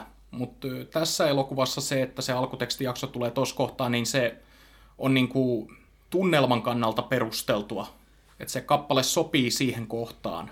Joo, se on jännittävä poikkeus jotenkin Bond-kaanonissa, että elokuvan tunnuspiisi tavallaan toimii jo siinä hetkessä, että se ei ole sellainen kappale, että kun sä oot nähnyt elokuvan, niin siitä aukeaa uusia aspekteja, vaan elokuvaa rakennetaan puoli tuntia, jotta se kappale toimii. Mm, kyllä. Mutta joo, sä taisit Joonas eilen sanoa teatterissa heti ekasta kohtauksesta, missä me nähdään Safin ja nuori Madeleine, että tämä ei tunnu Bondilta. Joo, kyllä. Se tuntuu sellaiselta Nordic Noir-kohtaukselta melkein, että ollaan siellä niin kuin lumen keskellä tuollaisessa mökissä, joka on sellainen tyylikäs, mutta aika steriili kaikelta arkkitehtuuriltaan ja sisustukseltaan. Sitten siinä tulee tämmöinen hyvin epäbondmainen hyppykauhukohtauskin, kun tämä Safin on siellä ikkunan takana tässä naamarissaan. Niin kyllä mulla on myös vähän siinä, että kun tämä tytär hakee äidilleen viiniä tonkasta, niin sekin tuntui hyvin epä, epäbondmaiselta, että, niin kuin, että eihän Bond-elokuvassa juoda mitään pahviviiniä. Mutta se oli niin kuin tämmöinen ihan yksittäinen. Ja, ja, ja kun Bondissa juodaan alkoholia, niin eihän se ole mitenkään rappiolla olemista, se on vain glamouria. Mm, nimenomaan. Niin, niin, että se oli jotain tasokkaampaa. Siis mä ajattelin sitä samaa, että tämä ei tunnu... Bondeissa juodaan, mutta kukaan ei ole kännissä. Ajattelin siis tosiaan sitä, että tämä ei tunnu normaalilta Bond-elokuvan aloitukselta, ei vaan sen takia, että sinne alkutekstijaksoon menee puoli tuntia, vaan sitä, että se puoli tuntia ei edes ole erityisen toimintavetoinen, että se nimenomaan petaa hahmoja. Se ei petaa elokuvan niin kuin, pahiksen tarinaa varsinaisesti, että mikä on niin kuin, uhka tällä kertaa Joo, että se on sellainen pakollinen, että saadaan niin kuin nivottua tämä elokuva yhteen Spektren kanssa. Periaatteessahan tämän olisi voinut myös tehdä niin, että toi miksi Madeleine jätti Bondin, niin olisi tuotu esiin vaikka jotenkin dialogin kautta tai takaumien kautta, että tarina olisi aloitettu siitä, että Bond asuu yksin Jamaikalla ja sitten katsojat olisi jäänyt vähän niin kuin ihmettelemään, että mihin Madeleine on kadonnut Että vaikka Felix Leiter olisi voinut tuoda se jossain keskustelussaan esiin, että joo, minä kuulinkin siitä, mitä Madeleinille tapahtui, että todella ikävää. Ja sitten vasta myöhemmin tulisi niinku sellaisena paljastuksena, että Madeleine onkin elossa. Mutta se tulisi paljastuksena vain katsojille. Mutta tämä elokuva päättää niinku nivoa tämän aikaeron umpeen aloittamalla suoraan siitä, mihin Spectre loppui. Eli siihen, että Bond on nyt niin kuin näyttää vihdoin saaneen sen onnellisen loppunsa. Ja se on, se on sillä tavalla perusteltua, koska sitten me niin kuin nähdään myös se hetki, jossa Bond niin kuin tuntuu, että nyt hän niin kuin lopullisesti menettää luottamuksensa kaikkiin ihmisiin. Tämä on nähty jo Casino Royalessa ja nyt se nähdään tämän elokuvan alussa uudelleen, että hän niin kuin, Joo, Vesper uudestaan. Joo, että hän niin kuin vaan pettyy aina ihmisiin, joihin hän luottaa niin kuin toistuvasti, ja hän ei niin kuin uskalla päästä ihmisiä lähelleen. Niin, siis tämähän on mielenkiintoinen, että tässä on paljon Bond-elokuvan elementtejä. Me siis keskusteltiin jo siitä, että täällä tulee esimerkiksi tällaisia faneille tarkoitettuja silmäniskuja runsain mitoin. Mutta sitten tämän tunnelma on niin äh, hen- hahmovetoinen, että tästä tulee mieleen vähän Casino Royale. Et siinähän niin keskusteltiin kanssa, että onko tämä varsinaisesti Bond-elokuva vai onko tämä draama-elokuva tai niin kuin toiminta-elokuva, jossa on Bond-elementtejä, niin nyt mulle tulisi niin kuin mieleen, että onko tämä sitten draama-elokuva, jossa on Bond-elementtejä ja muutama toimintakohtaus. Se, no se hahmovetoisuus on, on perusteltu ainakin siinä mielessä, että koska tosiaan tässä alussa vietetään tosi paljon aikaa Madeleinen hahmon kanssa, viimeksi kun puhuttiin Spectre-elokuvasta, niin mehän vähän niin kuin puhuttiin siitä, että miten Lea Seydoux ei ole kovin, kovin semmoinen mielenkiintoinen hahmo tai näyttelijänä kovin hyvä, mutta että siis tähän elokuvaan mennessä niin äh, hän on parantanut aika paljon tätä osuuttaan. Ja minusta se johtuu osaksi siitä, että koska tälle Madeleinen hahmolle annetaan niin paljon tilaa, niin se tuntuu paljon luontevammalta, että me seurataan häntä. Ja että niin tämä Bondin kiintymys äh, Madeleinea kohtaan tuntuu luonnollisemmalta ja semmoiselta niin kuin, että se ei tunnu niin päälle liimatulta. Niin, siis edellisen elokuvan ongelmahan oli se, että Madeleine esitellään Spectre-elokuvan puolivälissä vasta ensimmäisen kerran. Me ei ole kuultukaan koko hahmosta, me ei ole nähtykään koko hahmoa. Ja nyt siinä kun hän niin kuin tulee yhtäkkiä ja hän niin kuin edelleen jätetään tietoisesti mysteeriksi – ja sitten Lea Seydoux pitää myös olla siinä niin kuin tavallaan roolisuoritus sen mukainen, että hän on vähän etäinen. Tässä elokuvassa aloitetaan heti Madeleine Swanin lapsuudesta, äh, siirrytään heti tähän Bondin ja hänen väliseen äh, suhteen päättymiseen. Ja niin, siis tämä hahmo saa välittömästi paljon enemmän tilaa, Lea Seydoux pystyy hyödyntämään sitä paljon paremmin, hän on hyvä näyttelijä, ja sitten myös mä väittäisin, että tässä taas näkyy se Waller Bridgein kädenjälki, että Bondilla ja Swanilla on heti ekasta kohtauksesta alkaen sellaista tosi lyhyttä ja ytimekästä dialogia, mutta joka niin kuin lähentää niitä hahmoja keskenään. Ja mä väittäisin, että Bond saa tällaista samankaltaista dialogia tosi monen hahmon kanssa, mukaan lukien Felix Leiterin kanssa – Mm, kyllä. Et, e, et kun siitä tulee se ajatus, että nämä niin kuin Felix Leiter on harvoja ihmisiä maailmassa, johon Bond voi oikeasti luottaa, niin tästä tulee semmoinen käsitys, että näillä ihmisillä on ollut pitkä yhteinen historia. Joo. Vaikka tässä elokuvassa ei esimerkiksi mitenkään mun mielestäni suoraan viitata vaikka Casino Royalen tapahtumiin. Että sehän olisi niin kuin helppo kytkös luoda, että lypsetään vähän sitä, että kun olimme siellä kasinolla Montenegrossa Schifreä vastaan, huh, huh voi veljet, tämä on melkein yhtä kova paikka kuin se, mutta niin kuin sitä ei tehdä, kun se vaan niin kuin jätetään dialogin tasolle ja niin kuin näyttelijöiden välisen kemian tasolle. Ja... ja kyllä se jätetään myös vähän niin kuin kuvakerronnan tasolle, koska Felix Leiterille annetaan tämmöinen Vesper-kuolema niin kuin selkeänä visuaalisena alluusiona Casino Royalen tapahtumiin, että Bond sukeltaa sinne veden alle ja on toivoton, että tämä on ihminen, josta hän oikeasti välittää ja hän ei voi tehdä mitään. Aivan, lisää spoilereita. Felix Leiter kuolee myös leffan puolivälissä. Mm. Ja siinä kohtaa alkoi pik, niin kuin viimeistään tulla vähän sen niin kuin epäilys, että tappaako hänen nyt Bondinkin tästä. Niin, mutta tämä on Craigin Bond-elokuvien puhdistus, että kaikki nämä langat pitää katkaista. Mutta mut mä olen tyytyväinen siitä, että Jeffrey Wright pääsi tekemään vielä kolmannen kerran roolityön Felix Leiterina. Tämä on paljon parempi ja kiitollisempi rooli kuin Quantum of Solasessa. No ihan heittämättä. Se olisi sääli, jos se olisi jäänyt hänen viimeiseksi Bond-leffakseen. Ja ihan sama juttu kuin Lea Seydolle, mä väitän, että on tosi paljon käsistasolla kiinni. Ja minä pidin siitäkin, että miten sitten kun Felix tavallaan niin sanoo Bondille vähän niin kuin tällaisen ehkä kliseisesti jotenkin, että, että, että anna minun mennä, että, että, että tämä oli tässä. Ja hän mainitsee tämmöisen käsitteen kuin hyvä elämä, että, että eikö tämä ole hyvää elämää, mitä me eletään, että me ollaan niin agentteja ja me saadaan seikkailla ja elää vaarallisesti. Joo, ja Bond vastaa, että parasta. Mm, kyllä, ja siis tämä on niin suoraan Flemingiltä otettu tämmöinen ajatus, että, että, että eikö tämä ole just parasta ikinä, että matkustetaan pitkin maailmaa ja eletään vaarallisesti. Ja, ja minusta se, oli niin kuin, se on onnistu olemaan jopa melkein koskettava hetki, että, että miten niin nämä, nämä, kaksi tyyppiä, jotka on tosiaan kokenut yhdessä vaikka mitä, niin sitten he niin kuoleman hetkellä toteaa, että no hei, it was worth it. Niin, ja sitten kun Bond on kuollut, niin elokuvan lopussa just luetaan runoa, mitä nyt en googlettanut, että mikä runo se oli. Mutta siinähän oli tämä sama tematiikka, että niin kuin ihmisen tehtävä ei ole olla elossa, vaan elää. Niin kuin elää elämää täysillä. Mulla on vähän semmoinen kutina, että se, se olisi saattanut olla jopa myös niin viittaus Flemingiin. En ole, en ole ihan varma. No, mulle tuli just se niin kuin sama tematiikka tässä mieleen. Joo, kyllä, kyllä. Jos tämän elokuvan miinuksista vielä puhuisi, niin mä haluan niin kuin erikseen mainita tämän, että tässä elokuvassa ei tunnu siltä, että matkusteltaisiin kauheasti, vaikka nämä hahmot matkustelee todella paljon. Ja mä mainitsin jo eilen Ilkalle tämän, että mä en ensin edes tajunnut, että se mökki sijaitsee Norjassa, missä tämä avauskohtaus tapahtuu ennen kuin siinä vaiheessa, kun näytetään satelliittikuvaa siitä.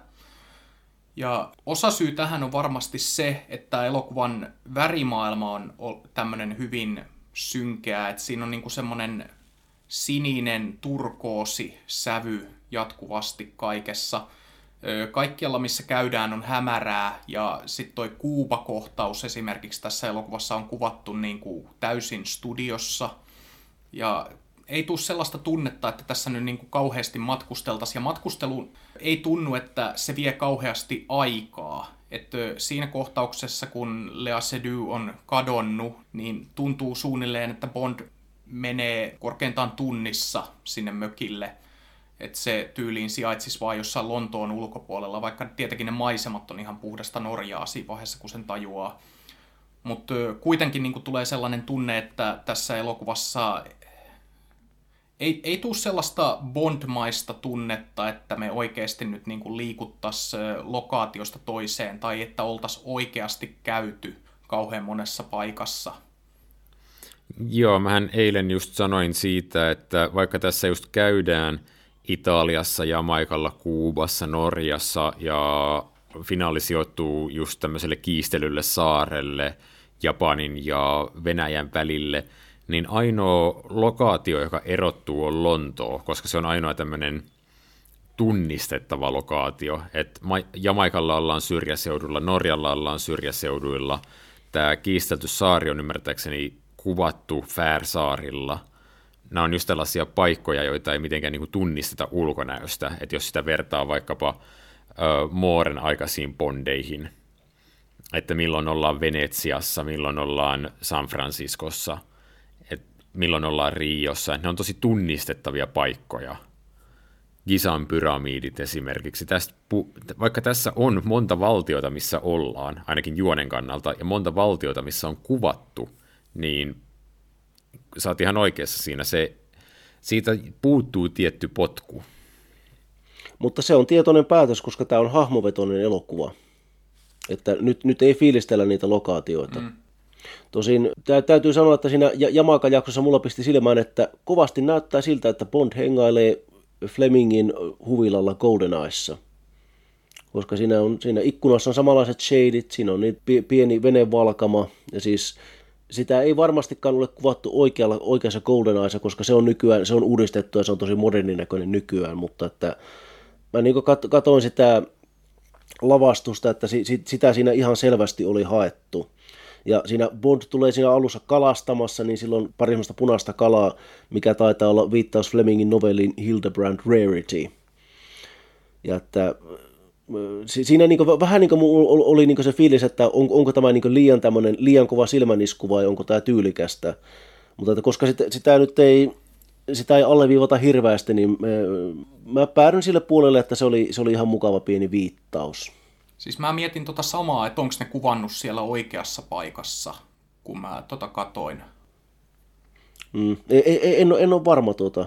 Onhan sittenkin mahdollista, että ne on jotain ulkokuvaa käynyt siellä tekemässä. Että... Ja si, siinä sitten, kun Bond lähtee aja, ajamaan sieltä poispäin, niin siinähän on niin jotain jo, musiikkiklubi siinä lähellä. Ja siis sekin taitaa olla, tota, perustuu todellisuuteen, koska mä luin yhtä Flemingin elämäkertaa, missä niin kerrottiin, että 60-luvun alussa, kun ekat Bond-elokuvat oli tullut, niin siellä Flemingin huvilalla siellä kuulu, koska siinä lähistöllä olevassa yökerhossa soitettiin Dr. Noon musiikkia jatkuvasti yö, yökaudet, että siellä soi tämä Underneath the Mango Tree ja vastaavat. Mutta, tuota, mutta nämä on taas, taas kerran tämmöisiä niin silmäniskuja, jotka ovat niin todellisille Bond-faneille tarkoitettu. Mm, pitäisiköhän tästä sitten musiikista puheen ollen loikata tämän elokuvan musiikkiin? Mikä jottei? Mitäs mieltä olette Hans Zimmerin tuomisesta elokuvasarjaan tämmöinen iso nimekäs säveltäjä? Siis niin kuin varmaan harvoja säveltäjiä, jonka sitten tämmöinen niin kuin rivikatsojakin osaa jollain tavalla nimetä. Et ollut just tekemässä näitä Christopher Nolanin elokuvia Batmanista alkaen, ollut Pirates of the Caribbean elokuvissa heilumassa. Mikä teillä jäi fiilis siitä, että hänet nyt niin tuotiin Bond-sarjaan? No, mulla vähän pelotti, että sieltä tulee taas sellaista Inception-jyrinää, että minusta esimerkiksi hänen skorensa tähän Dyyni-elokuvaan, tähän uuteen, uuteen leffaan, niin ei ole kovin hyvä, mutta että tämä oli itse asiassa ihan, ihan hyvä veto häneltä, että tämä kuulostaa tosi paljon David Arnoldilta hyvällä tavalla. Joo, joo, mulla on sama fiilis, että David Arnold tuli mieleen, että semmoista sopivan klassista, mutta silti niin kuin modernia. Joo, siis... Kyllä se selvästi Hans Zimmerin musiikilta kuulosti. Kyllä, mm. mä sen jo tässä pari kertaa tämän soundtrackin näin aamusella kuuntelin läpi ja ihan tykkäsin kuulemastani. Siellähän on just tosiaan lainauksia aika paljon tuosta majesteetista mukana, mutta kyllä ne terävimmät kohtaukset on mun mielestäni pari toimintakohtausta, missä Zimmer nappaa palasia tästä Bond-tunnarista ja sitten lähtee revittelemään sen kanssa ja on tehty isolla orkesterilla ja kuulostaa hyvältä. Ai että, tykkään. Se oli osa syy, miksi mä tykkäsin siitä Matera-toimintakohtauksesta. Joo, kyllä. Mä sanoisin, että tämä on niin yksi Zimmerin parhaista skoreista pitkään aikaan.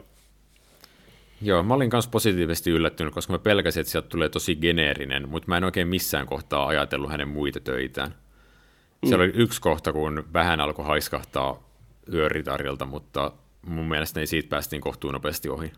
Ei mulla tullut muita assosiaatioita mieleen, mä olin aika yllättynyt. Joo, kyllä. No miten sitten Billy Eilishin kappale? Mitäs mieltä olette? Todella hyvä. Se on hyvä. Ensi, ku, ensi kuulemalta mä olin vähän varauksellinen, että tässäkö se oli, mutta kyllä mä olen sen kuunnellut jotain sata kertaa jo ennen tämän elokuvan ensi että olen edelleen sitä mieltä, että siellä lopussa voisi olla vielä ehkä yksi säkeistö, että kun se pääsee oikein kasvamaan, niin sitten se heti loppuu. Niin, että sitä olisi voinut ehkä vielä hetken aikaa jatkaa, mutta siitä huolimatta se on sanotukseltaan oikein pakahduttava Bond-tunnari. Menee oikein hyvin kaikkien Shirley Bassin aikaisten tunnarien jatkoksi, vaikka Billie Eilishin laulutapa onkin täysin erilainen. Mm. siis se on mm. mun mielestä todella hauskaa, että lähdetään tekemään tämmöistä voimapalladia, mutta sitten Eilishin laultyyli on sellainen niin kuin hyvin lähellä mikkiä tehty semmoinen kuiskaus, semmoinen ASMR Joo, totta. Niin, se on se hänen tavaramerkki, että se niin kuulostaa siltä, kuin hän olisi niin kuin todella sun iholla. eikä tosiaan niin kuin mitenkään Shirley Bassimäisesti niin kuin ammu yli, mikä, mikä Bassillä on, siis se on hänen taito, mutta Ailisin tyyli on niin kuin täysin eri. Niin se, se toimii omalla tavallaan, kun ottaa huomioon myös tämän elokuvan teemat ja sen, kuinka vahvasti tämä elokuva haluaa, että katsojat tuntevat jotain sen nähdessään. Mm, kyllä. Ja jotta pointti ei menisi ohitse, niin sitten lopputekstien aikana soi We have all the time in the world. Ja että joku semmoinen niin Shirley Bassimainen karjunta tässä teemabiisissä olisi ehkä niin kuin, sit, siitä se olisi, se olisi sotinut liikaa sen fiiliksen kanssa, mitä haettiin, että kun tosiaan kuullaan tämä Louis Armstrongin hieno tunteellinen kappale tässä lopussa, niin se, että tämä Eilishin versio, että se ei, ole, se ei ole samanlainen kappale, mutta että se fiilis on kuitenkin semmoinen herkkä ja tunteellinen. Niin joo, tämä elokuvan tunnelma on ylipäänsä tosi, tosi herkkä. Toki mä niin kuin ajattelin teattereissa monta kertaa, että siis niin kuin tämä ei ole täysosuma, koska tässä on tosi monta kohtausta, jossa niin kuin mulle tuli olo, että nyt multa katsojana lypsetään kyyneleitä. Ja kyllä mä niin kuin pidin el- kohtia ihan tunteikkaina, mutta en mä kyllä tällä kertaakaan itkenyt. En silloin, kun Bond, ja Made- Bond dumppaa Madeleinen, en silloin, kun Felix Leiter kuolee, en silloin, kun Bond kuolee. Mutta siis kyllä mä tästä tunnelmallisesti pidin, ja tunnari sopii yleisesti tänne elokuvan tunnelmaan. Ja kuten jo aikaisemmin todettiin, niin kun tunnaria käytetään vasta puolen tunnin kohdalla, niin se elokuvan teemat on tosiaan siinä kohtaa rakennettu niin, että tämä tunnario on osa niitä kiinteästi. Mm. Mutta kaikki tämä niinku vaan mun mielestä vesittyy jonkin verran sitten, kun tämä elokuva loppuu ja yritetään niinku vääntää väkisin sitä onnellista loppua, joka ei tunnu ansaitulta.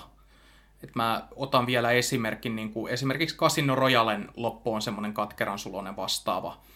Et siinä just Vesper on kuollut ja Bond on niin kuin, muuttunut tämmöiseksi kivikovaksi kyynikoksi. Mutta sitten silti se loppu tuntuu ansaitulta, kun Bond saa tietää, että kuka Vesperin tappaja oli. Ja sitten siinä pärähtää se Bond-teema soimaan.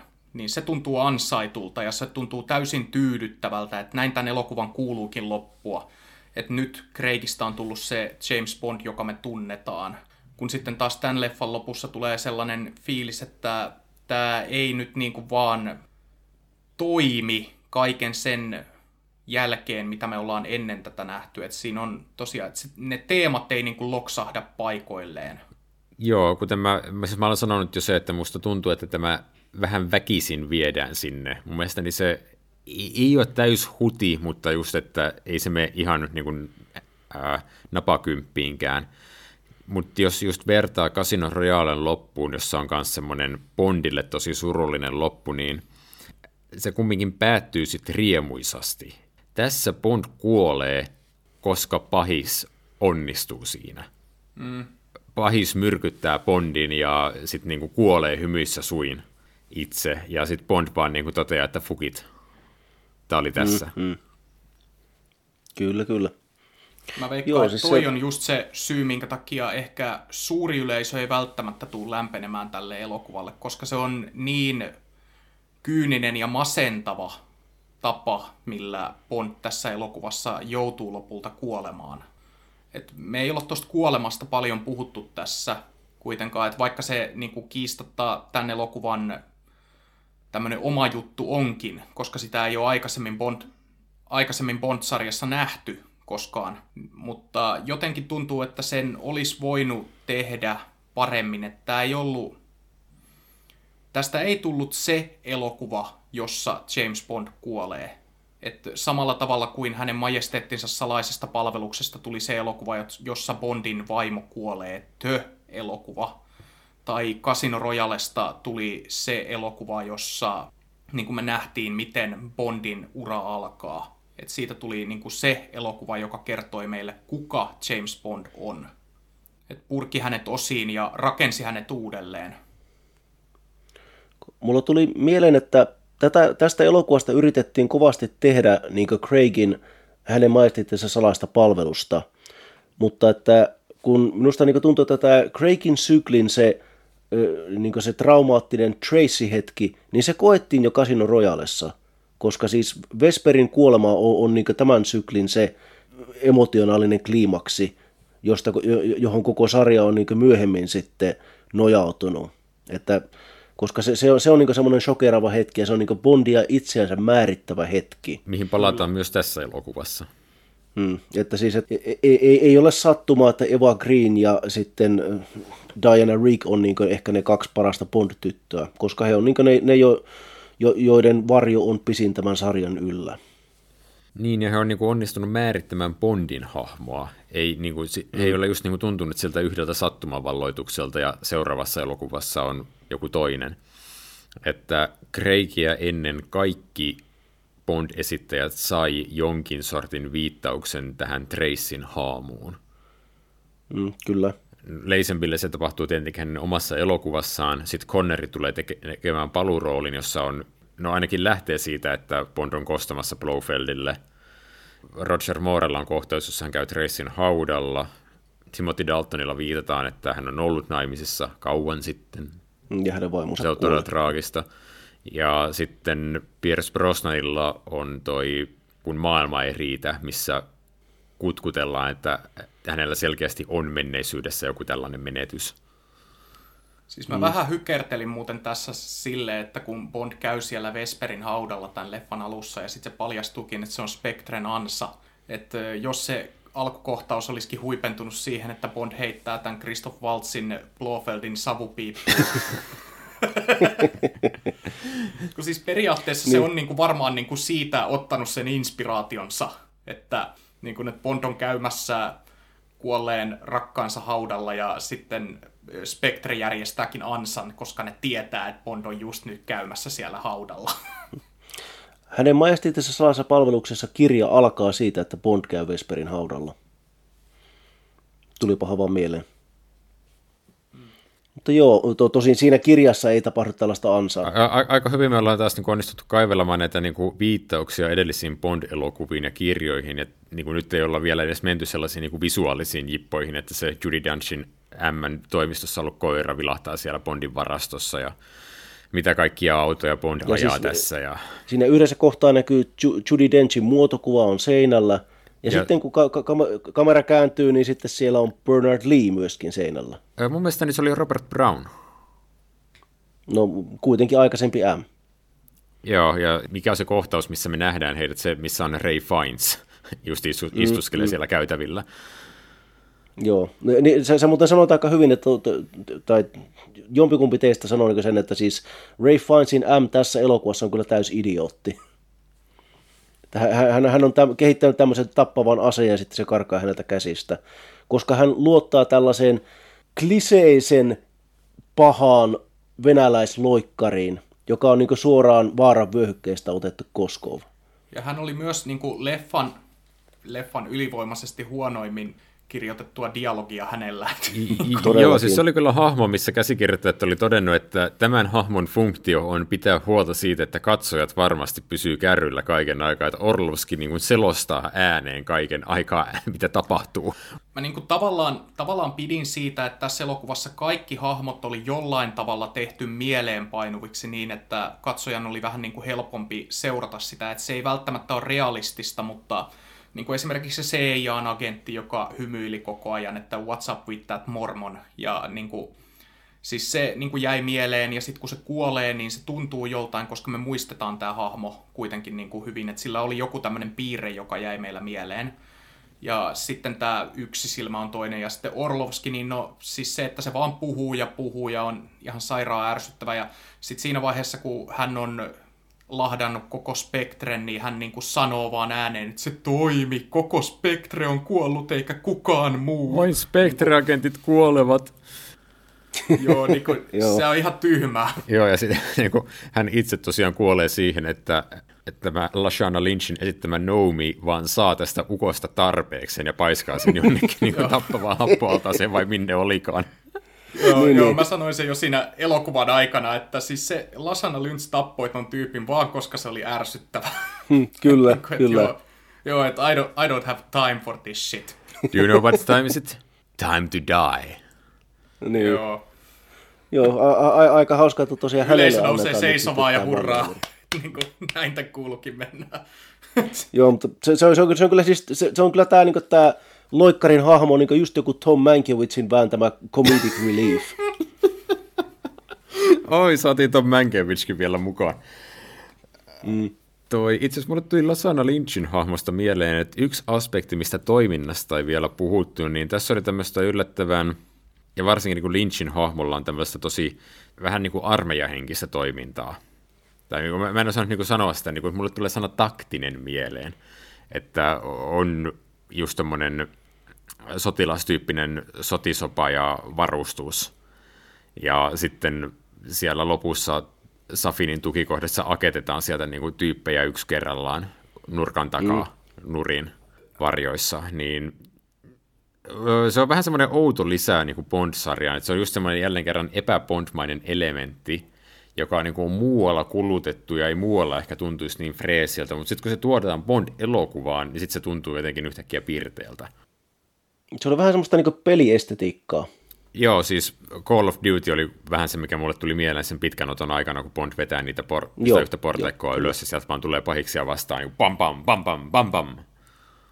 Ai niin, hei, eh, nyt muistin aikana pakko mainita toi, kun tuli siitä portaikkokohtauksesta mieleen, että siinähän vähän viitattiin Old Boy-elokuvaan, missä on tämä käytävä tappelu, mikä on myös tehty yhdellä otoksella. Mutta että sitten hetkiä aikaisemmin siinä on tämä kohtaus, missä tällä niin Lucifer Safinilla on tämä Bondin tytär siinä hänen niin vieressään, ja sitten hän, hän niin laittaa Bondin rukoilemaan armoa hyvin niin nöyryyttävästi. Niin se, oli, se, oli, se on myös suoraan Oldboy-elokuvasta otettu tämä kohta, joo. missä Bond on, niin kuin, että joo, joo, sori, sori, anteeksi, anteeksi, ja sitten hän jopa niin kumartuu. Totta kai hän niin esittää, se on feikki, että se kaivaa sitten samalla aseen sieltä taskusta, mutta että minusta se, se viittaus oli kyllä myös tosi selvä, ja jopa pidin siitä.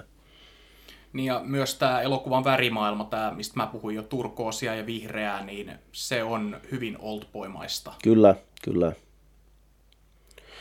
Minä voisin vielä kehasta tuota Havanna-jaksoa, mikä niin kuin Joonas sanoi, että se näytti hyvin studiomaiselta, ja sitähän se kyllä on, että siellä on varmaan taas Pinewoodia niin pistetty uuteen uskoon, kun on tehty sitä yökerhoa. Joo, siis, mutta että siis se on kuvattu Pinewoodilla. Mä kyllä ymmärrän sen, että ne ei ole käynyt kuvaamassa sitä Kuubassa, mutta olisi ne voinut ehkä harkita, että löytyykö tälle lokaatio jostain muualta. No, en tiedä. Niin, no, no vaikka ehkä sillä Jamaikalla, mutta tota, mutta siis kyllä mä ihan tykkään sitä jaksosta, että mä tykkään, miten siinä on käytetty näitä värejä. Ja, ja, ja siis se, että siinä Joo, on... Se, tulee se toimintakohtaus oli myös semmoinen, että ja Hans Zimmer laittaa tässä sitten samban soimaan yhtäkkiä elokuvan taustalla. Kyllä, kyllä. Tuossa Havanna-jaksossa se yksi elementti, mikä myös vähän niin kuin mua hiersi, oli se, että sehän tosiaan huipentuu sille, sille niin kuin hauskalla tavalla siihen, että kun Blofeld on niin kuin kehittänyt tämän DNA-viruksen suunnitelmana on tappaa Bond ja pelkästään Bond, että se kaasu olisi vaaratonta kaikille muille, mutta sitten se onkin ohjelmoitu Safinin ohjeiden mukaan toisella tavalla niin, että se tappaakin kaikki spektreläiset. Niin siinä tulee taas tämä Kreikin Bondeja leimaava ongelma ja ominaispiirre, eli tämä jatkumo elokuvien välillä, jota on retkonnattu jatkuvasti, niin kun sitä rupeaa oikeasti miettimään, niin se on pikkasen ärsyttävää, että jokaisessa Kreikin leffassa Casino Royalen jälkeen on aina esitelty uusi tämmöinen taho, joka on niin kuin maailman pahin. Et ensin tuli Quantum, sitten oikein, että joo, että Quantum ei ole mitään, kun se on vaan osa Spectreä. Ja nyt onkin sitten niin kuin, joo, että meillä onkin tämä Safin, joka pystyy niin kuin tappamaan koko Spectren. Että yhtäkkiä se Spectrekään ei ole enää mitään. Niin niin kuin tämä, että kun panokset kovenee, niin samaan aikaan ne niin kuin vanhat viholliset on ihan pelkkiä muurahaisia näiden uusien edessä. Tietenkin se niin kuin antaa Safinista semmoisen kuvan, että ei hemmetti, tämä on vaikutusvaltainen tyyppi ja se on hyvä kohtaus. Mutta niin tämän leffan sisäisen jatkumon kannalta, niin näitä Craigin leffoja ei voi katsoa semmoisena kauhean onnistuneena kokonaisuutena, jos ajatellaan niin kuin pitkän välin tarinan kerrontaa. Just sen takia, kun koko ajan niin kuin aina retkonnataan jollain tavalla edellisen leffan ongelmia, että jo, että Quantum kirjoitettiin pois Spectressä ja nyt sitten Spectrekin kirjoitetaan pois tässä. Tästä väkisinkin huomaa sen, että tätä ei ole suunniteltu etukäteen millään tavalla. Ihan jo alkaen siitä, että tosiaan elokuvan tekijät sai Spectren oikeudet vastaa kesken Craigin kauden, että sitä ei ole mitään järkevästi suunniteltu. Ja sitten toi, että kun Safin pystyy pyyhkäisemään koko spektren kerralla, koska se tekee virusiskun tapahtuman, joka on käytännössä Blofeldin synttärit, niin ei, se, se, mun ajatukseni ei ole se, että nyt niin saa Safinin vaikuttamaan mahtavalta, tämä saa vaikuttamaan Spektren tunareilta, että tämän takia te ette onnistu vallottamaan maailmaa. Ja kun siinä kohtauksessa mm. vähän välittyy semmoinen kuva, että Spectre on nyt tämmöinen niin rappiolla Ja sitten oleva... se niin kuin, vielä kun viedään sitä niin kuin eteenpäin, niin just kun pohtii tätä niin Obruchevin hahmoa, se on jo loikkarihahmo, joka on alun perin työskennellyt venäläisille, sitten Briteille, sitten Spectrelle ja nyt lopulta tai Safinille. Siis hän työskenteli koko ajan Safinille. Onko Spectre vaan luullut, siis... että työ, se työskentelee heille? Niin kuin... Ei, kun, siis kun Obrutsev työskentelee koko ajan Safinille, että mulla on vähän semmoinen fiilis, että rivien välissä siinä annetaan ymmärtää, että se koko syy, minkä takia hän on mennyt MI6 tai loikannut sinne, on just se, että hän saa sieltä niinku resursseja kehittää tätä, ja hän saa sieltä tätä DNA-pankkia tai jotain. En, en oikeasti tiedä, mutta että niinku jotain niinku resurssiasiaa se varmaan on, koska hänellä kuitenkin on yhteydenpito-yhteys Safiniin niinku suora, vaikka hän on siellä.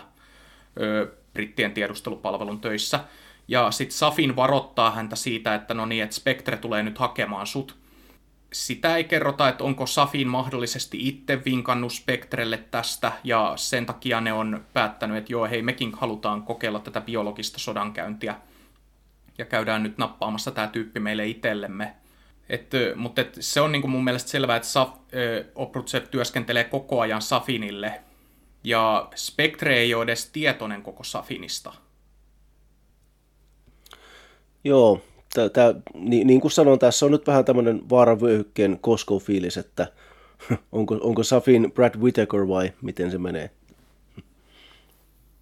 Tota, vielä ennen kuin me siirrytään eteenpäin, niin on pakko kehästä Anna de Armasta, joka on tässä Havana-jaksossa hyvin lyhyen aikaa, mutta että pidin siitä, että hän on tämmöinen, niin hänet esitellään tämmöisenä Brit Eklund-töhönä, mutta että sitten tämä jutun twisti onkin, että hän onkin oikeasti pätevä agentti. Joo, hänestä tulee Michelle Yeoh tai niinku, kuka vai niinku vastaava, joka sitten vaan vetää porukkaa Kyllä, matalaksi. kyllä. Että, että, että hän, hän on tämmöinen nuor, nuori naispuolinen agentti, joka näyttää siltä, että hänet on palkattu vaan niin olemaan silmänruokaa tässä elokuvassa, mutta sitten kun Bond sanoo, että jaha, nyt pitää alkaa lahtaamaan näitä henchmaneja, niin sitten hän ottaa konekivärin käteen ja heittää karatella pahiksi kumoon, että ja niin kuin Craigikin on jopa, että ajaa, että mitä kolme viikon pesti, että no, olen vähän kauemmin ollut tässä. Joo, siis toi Anade, kun Anade Armas palkattiin ja sitten kun on näkynyt trailereissa, että hän siis niin kuin potkii menemään, niin miesasiamiehet on tästäkin sydämistyneet, että voi ei, nyt on taas naisia pakotettu James Bond-elokuvaan olemaan vahvoja. Tässä on Anade Armas kohtuu paljastavassa mekossa ja korkeissa korkkareissa, ja sitten on jotain miesasiamiehiä, jotka valittaa asiasta. Miesasiamiehet ei ole koskaan tyytyväisiä. Fuck those fuckers. Ihan oikeasti. Oli muuten tosi helppo mennä sinne Spectren kokoukseen Bondilla ja tällä, mutta se ehkä selittyy sillä, että se oli ansa.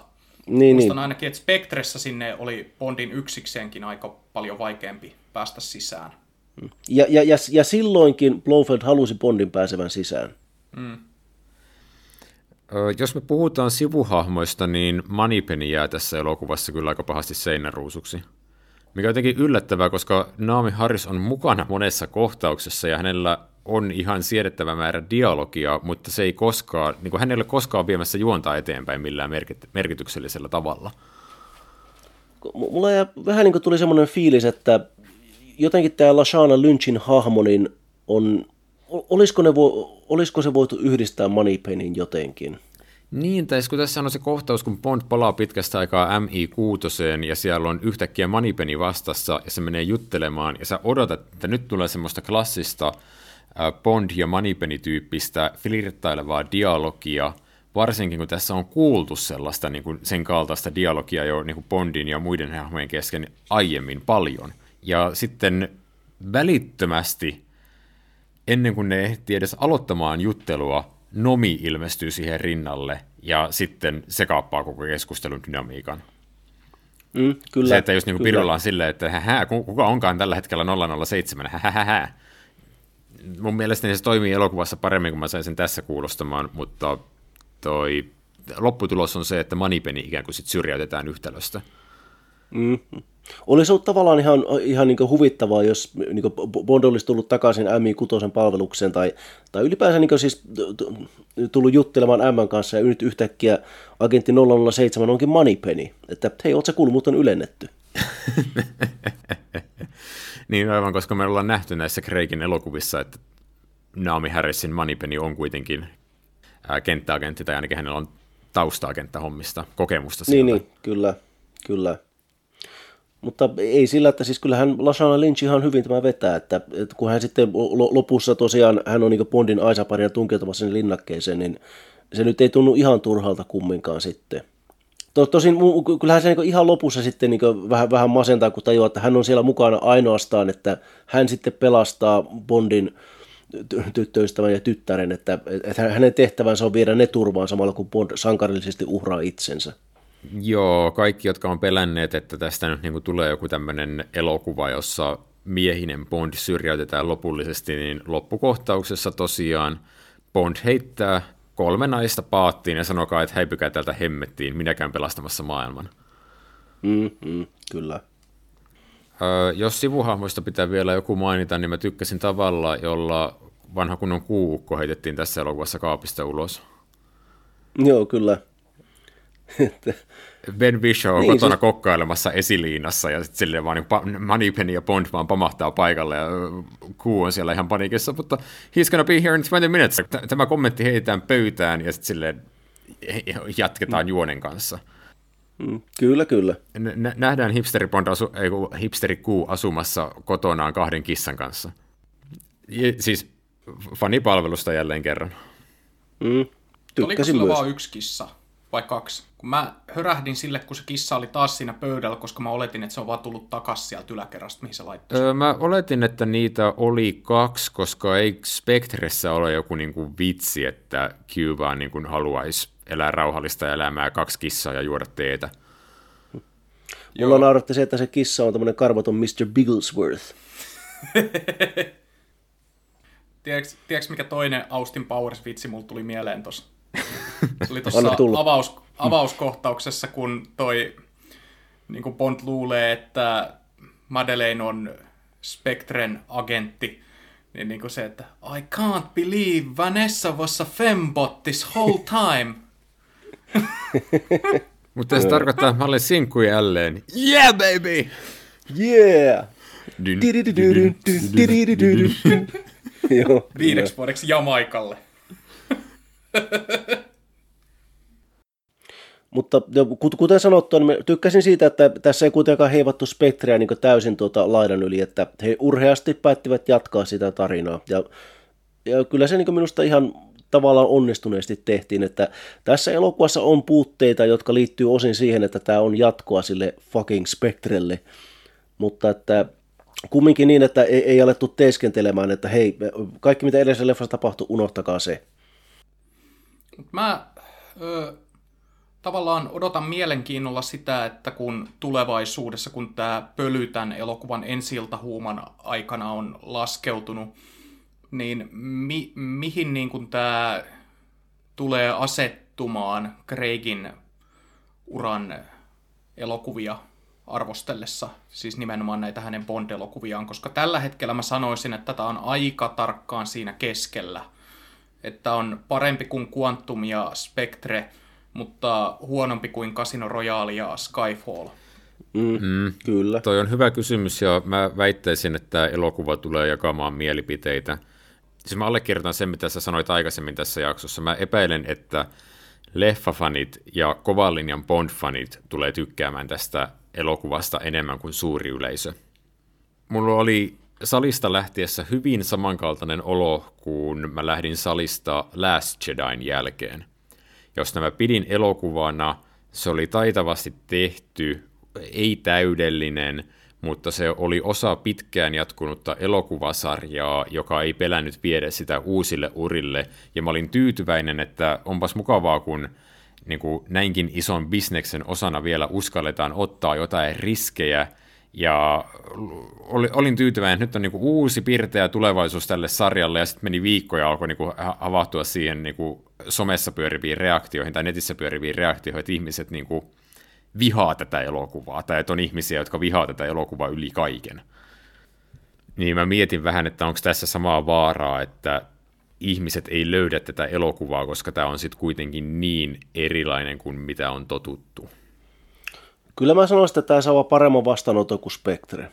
Tulee olemaan jännää nähdä tulevaisuudessa myös se, että kun ruvetaan puhumaan enemmän, mitä täällä kulisseissa on tapahtunut ja muusta tällaisesta, mistä tällä hetkellä on oltu aika vaiteliaita, että Fukunaga on kuitenkin sanonut jo nyt haastatteluissa, että ylivoimaisesti niin kuin vaikein haaste näissä tänne elokuvan tekemisessä hänellä oli aika, mikä tietenkin sopii myös elokuvan teemoihin, mutta se oli niin kuin kirjaimellisesti, koska leffan kuvaukset alkoi joulukuussa 2018, ensillan piti olla, oliko se joulukuussa 2019 vai milloin? Muistaakseni marraskuussa, mutta kuitenkin tosi nopeasti näin isolle Kui, tuotannolle. Niin, mm. kuitenkin, että, niin kuin, että hänen piti saada kässäri valmiiksi alle puolessa vuodessa.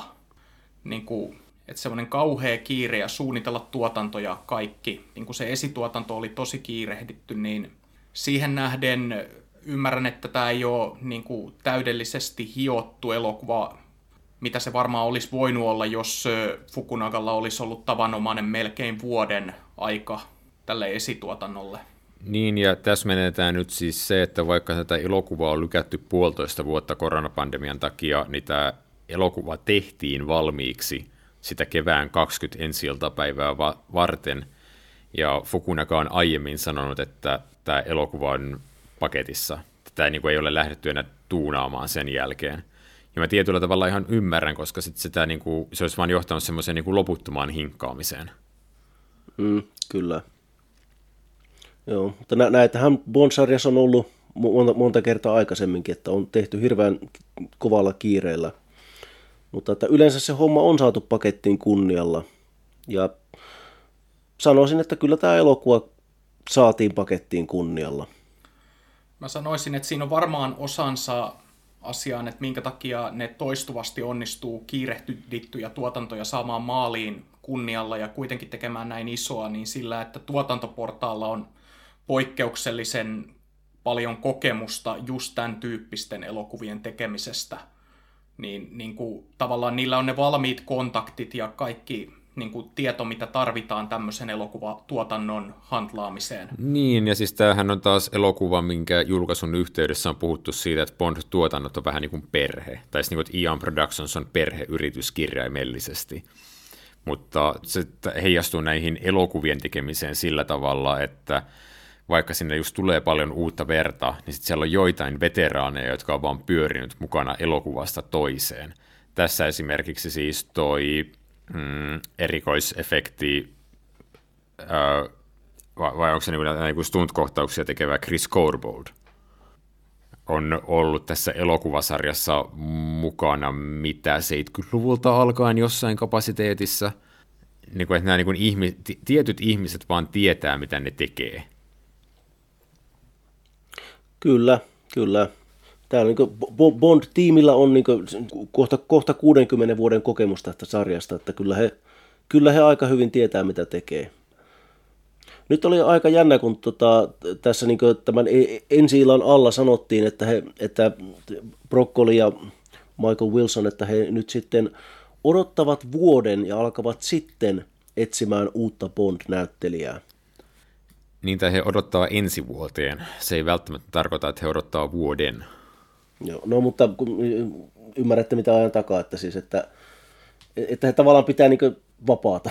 Niin, niin se myös niin kuin, antaa tälle elokuvalle hengitystilaa, että kun nyt on niin kuin, rummutettu, että tulee kokemaan Daniel Craigin Bond-ajan loppuhuipennus, niin sitä niin kuin, ei pilata sillä spekulaatiolla, että yhtäkkiä marraskuussa ilmoitetaan, kuka on seuraava Bond.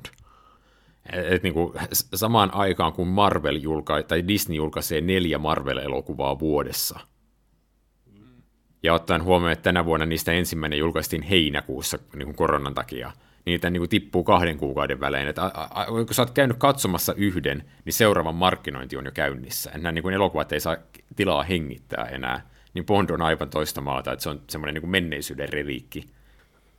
Ai niin, hyvä kun mainitsit Marvel. Oletteko te nähneet tätä Black Widow-elokuvaa? Öö, joo, siis siinähän on kohtaus, jossa Scarlett Johansson katsoo kuurakettia, ja siihen elokuvaan viitataan Black Widowssa muuten aika paljon muutenkin.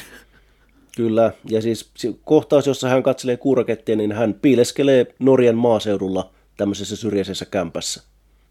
Piirit on pienet. Kuinka paljon niitä vakoja on siellä Norjan maaseudulla? Pitäisikö lähteä tsekkaamaan? Niin, ja, ja, ja sitten sit, sit siinä, niin sen kohtauksen jälkeen hän lähtee ajamaan maasturilla, ja sitten siitä seuraa toimintakohtaus. Että aika jännää. Mutta nämä molemmat elokuvat tosiaan tehtiin jo niin pari vuotta sitten, mutta niitä lykättiin koronapandemian vuoksi mikä on silleen ironista, kun ajattelee, että tässä elokuvassakin kuitenkin on tätä pandemiateemaa mukana. Joo, kyllä tämä on jännittävää, kun, että tätä lykättiin alun perin vain viime syksyyn, koska sitten kun tässä on näitä niin kuin just viruskuolemia tai mitä lienee, niin tuntuu siltä, että tämän elokuvan julkaisu ennen kuin koronaan oli rokote, olisi tuntunut vähän silleen niin kuin epäsovelialta. joo, kyllä vaan. Mutta joo, eiköhän tämä Kreikin aika ollut tässä. Joo, toi, onko teillä mitään, mitä te haluatte vielä lausua summa summarum hengessä tästä elokuvasta? Joo, tämä Bond-sarja oli tosi hyvä niin kauan kuin sitä kesti. Mutta nyt James Bond on kuollut ja kyllä tämä mun mielestä nyt tässä oli, että tähän on hyvä, tähän on hyvä lopettaa, että 60 vuotta kesti. Ei tämä kauhean tyydyttävä loppuratkaisu lopulta ollut, mutta ihan ok, en ole pettynyt. Loppuu hyvin. Tässä menetään nyt, että me jäätiin Joonaksen kanssa katsomaan saliin, että siellä lopputekstien jälkeen tulee se tuttu hilirimsu James Bond will return. Minä tein täsmälleen saman. Ja kun nousin paikaltani ja se tuli tämä teksti, niin mun selän takaa kuului semmoinen keski-ikäisen miehen, että oo, mahtavaa. No siis meidän, meidän salissa joku hurras. Mutta Bondit on mukavia elokuvia, tai niitä on mukava mennä katsomaan, koska salissa on kaikenikäisiä ihmisiä. Tai musta tuntuu, että tässä on niin korkeampi keskikatselu ikä kuin jollain Marvel-elokuvilla on. Ja Kyllä. leffahan on nyt ennakkomyynyt todella hyvin ympäri maailmaa, että varmaan tulee olemaan menestys riippumatta siitä, mikä tämä word of mouth tulee nyt tässä lähiviikkoina olemaan. Joo, saa olla aika jyrkkä, että se niin kuin, taloudellisesti floppaa ihan täysin. Joo, ja tässä oli just se etu, että kun mekin käytiin tää katsomassa ensi koska heti sen jälkeen Ilkka laittoi meille kuvakaappausta, että YouTubessa alkoi jo tulla suosituksena videoita James Bondin kuoleman kohtauksesta.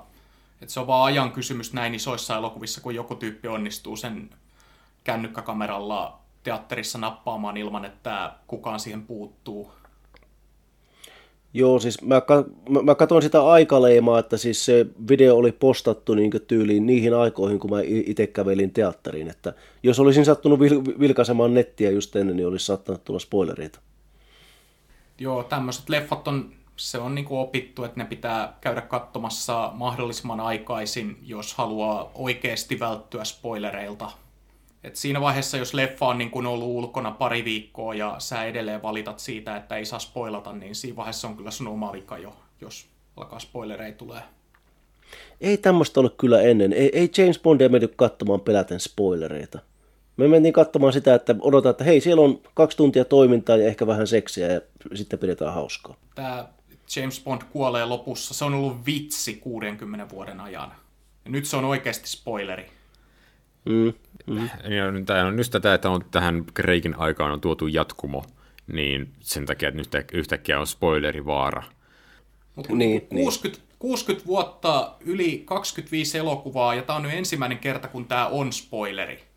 Niin kuin, cut me some slack. Mm. Joo, mutta itse asiassa nyt kun tulee tätä pidemmän ajan reflektiota, niin mulle tuli semmoinen mieleen, että... Ää, että kaikki aiemmat Bond-näyttelijät, jotka on tehneet pidemmän uran tämän roolihahmon nahoissa, eli Sean Connery, Roger Moore, Pierce Brosnan, on lopettaneet aika camp-henkiseen elokuvaan, että he on lähteneet roolista tosi kepeissä tunnelmissa. että timantit ovat ikuisia, oli just niin kuin sarjan mahdollisesti, mahdollisesti campaign-elokuva, kuoleman katse, vaikka siinä on jotain synkkiä sävyjä, niin se on vaan, että Roger Moore vetää sitä niin kuin samaa juttua, mitä hän on vetänyt 70-luvulta asti. Kuolema saa odottaa ihan täysi vitsi. niin siihen nähden tämä on vähän yllättävä lopetus. Että tässä, tämä nimenomaan on loppu.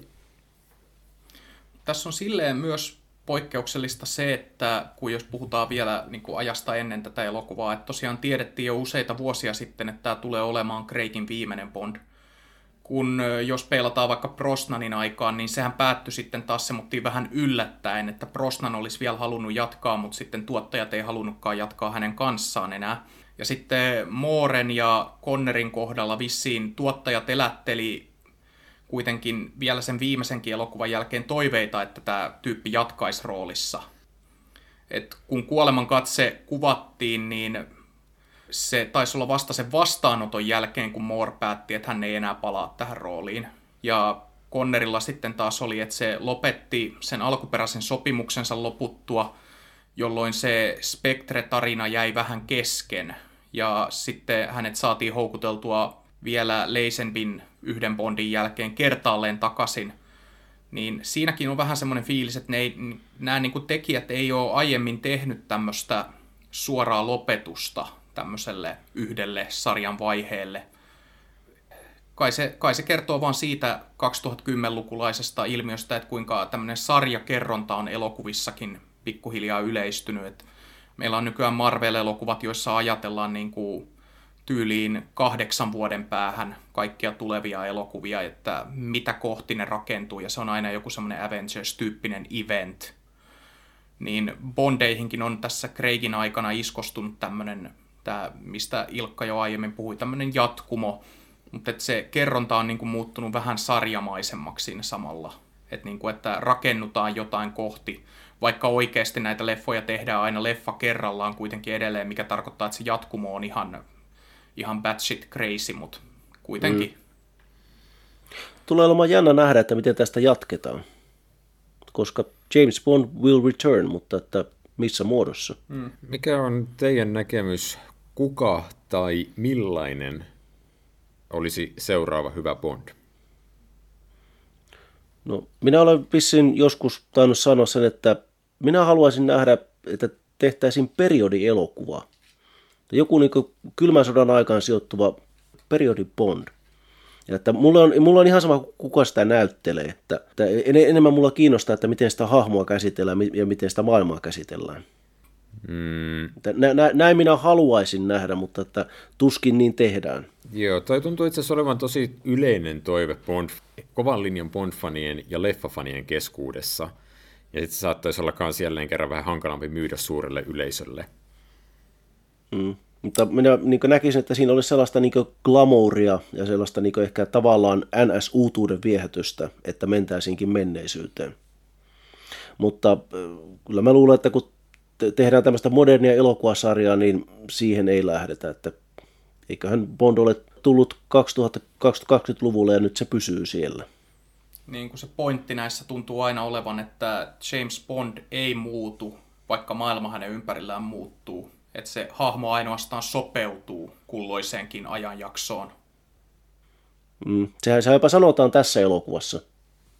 Pidän kohtuu todennäköisenä, että seuraava Bond on myös mies, mutta se kysymys siitä, että mikä on hänen ihonvärinsä, saattaa olla sitten niin kuin ihan oikeasti jopa relevanttia spekulaatiota.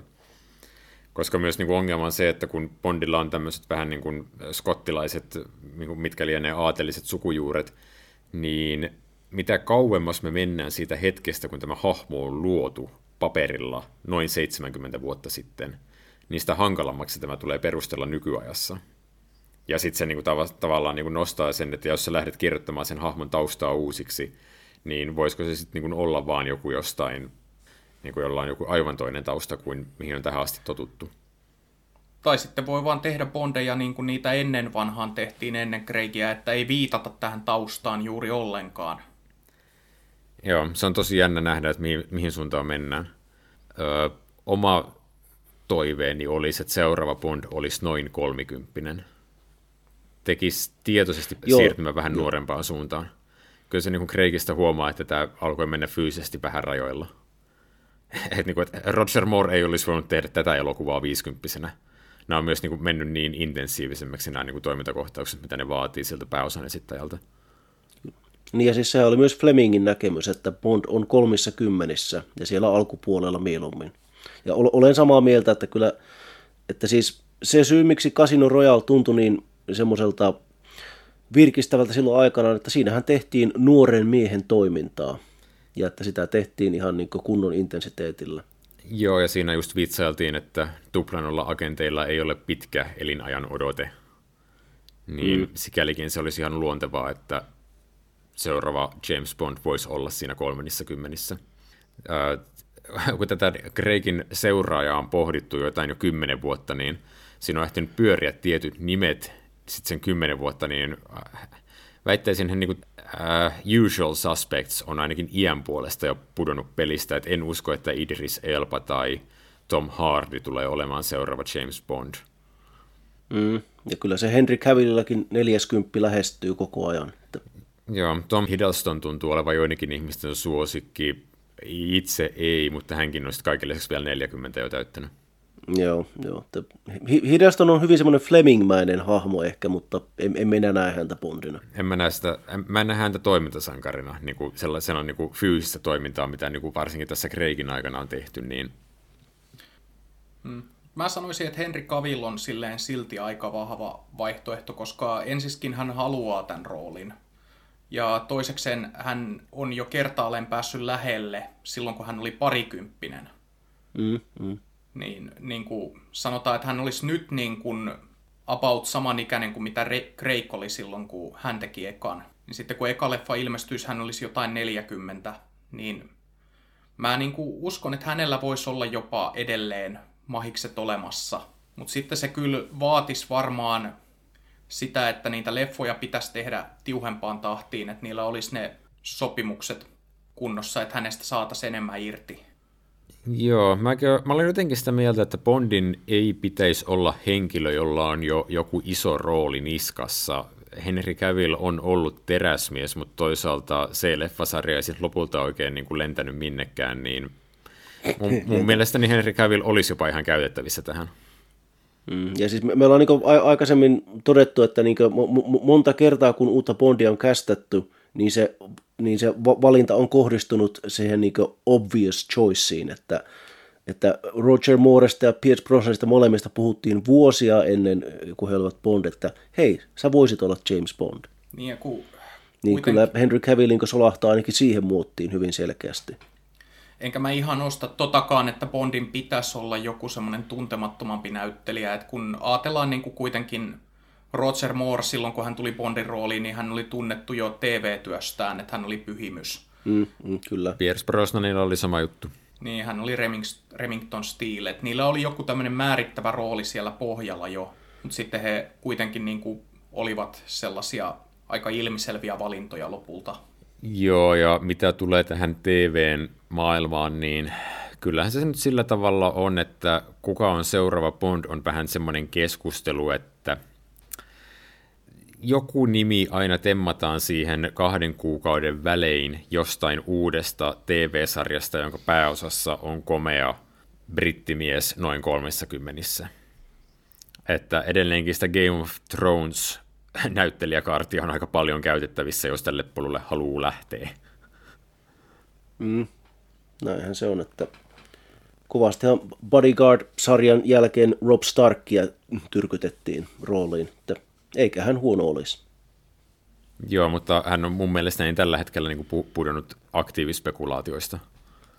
Että nämä on just mm, tällaisia no joo, niin kuukauden kyllä. nimiä. Nyt on tuosta Bridgerton-sarjasta tämä äh, René Jean Page, vai mikä hänen nimensä oli? René Jean Page, joo. Aika tuore esimerkki tästä. Saa nähdä, miten käy. Saa nähdä. Joo, kiitos kaikille kuuntelusta. Eikö se niin ole, pojat, että James Bond tulee takaisin ja mekin tullaan takaisin. Joo, kuten mä Joonakselle eilen sanoin, niin meidän pitää ensin vaan saada päätetty, että mikä niistä 14 ideasta, mitä me ollaan tähän hetkessä heitetty ilmaan, niin on se, mihin me oikeasti tartutaan. No siis Markku tilasi jo Adlibriksestä Shrek-kirjan. jo- Joonas heittää vitsihuumoria. Eh, Joonas on ymmärtääkseni tilannut koko Mission Impossible alkuperäisen TV-sarjan, jotta hän pystyy niin kuin pääsemään mahdollisimman hyvin Ethan Huntin ajatusmaailmaan niin kuin se alkuperäisessä TV-sarjassa esiteltiin. Eh, eh. Mm. Niin, niin no se Mission Impossible oli sun idea. Ja Jo- Joonas on myös todella kova Austin Powers-fani. Me ollaan puhuttu Austin Powersista aika paljon tämän podcastin aikana. Musta tuntuu, että me ollaan käsitelty Austin Powersit ihan riittävästi. Kenties. Joo, mä saan nähdä. Mä edelleen liputan komissario Palmun puolesta. Ei olisi huono. Mikä on sinun suosikkisi? Jätä viesti kommenttikenttään, tykkää ja jaa. Ja muista tilata tämä ohjelma, missä ikinä kanavassa sitä kuunteletkaan. On se sitten Spotify, iTunes, Google Podcasts tai mikä ikinä onkaan uusi jakeluformaatti, mikä tässä kuussa on kehitetty. Laita meille yksityisviestiä Ankorissa tai ota meihin yhteyttä Facebookissa. Ehdota, mikä elokuvasarja me käsitellään seuraavaksi. Ö, smash that like button ja Seuraa meitä Twitterissä. Stalkkaa meitä oikeassa elämässä tosi kiusallisesti. Älä tee sitä viimeistä. Mutta ehkä me voidaan todeta tästä jaksosta, että nyt tämän jakson on aika kuolla. Kiitoksia seurasta, hyvät kuuntelijat. Kiitos. Bondaillaan will return. No niin. Menipäs huonoksi jutut lopussa.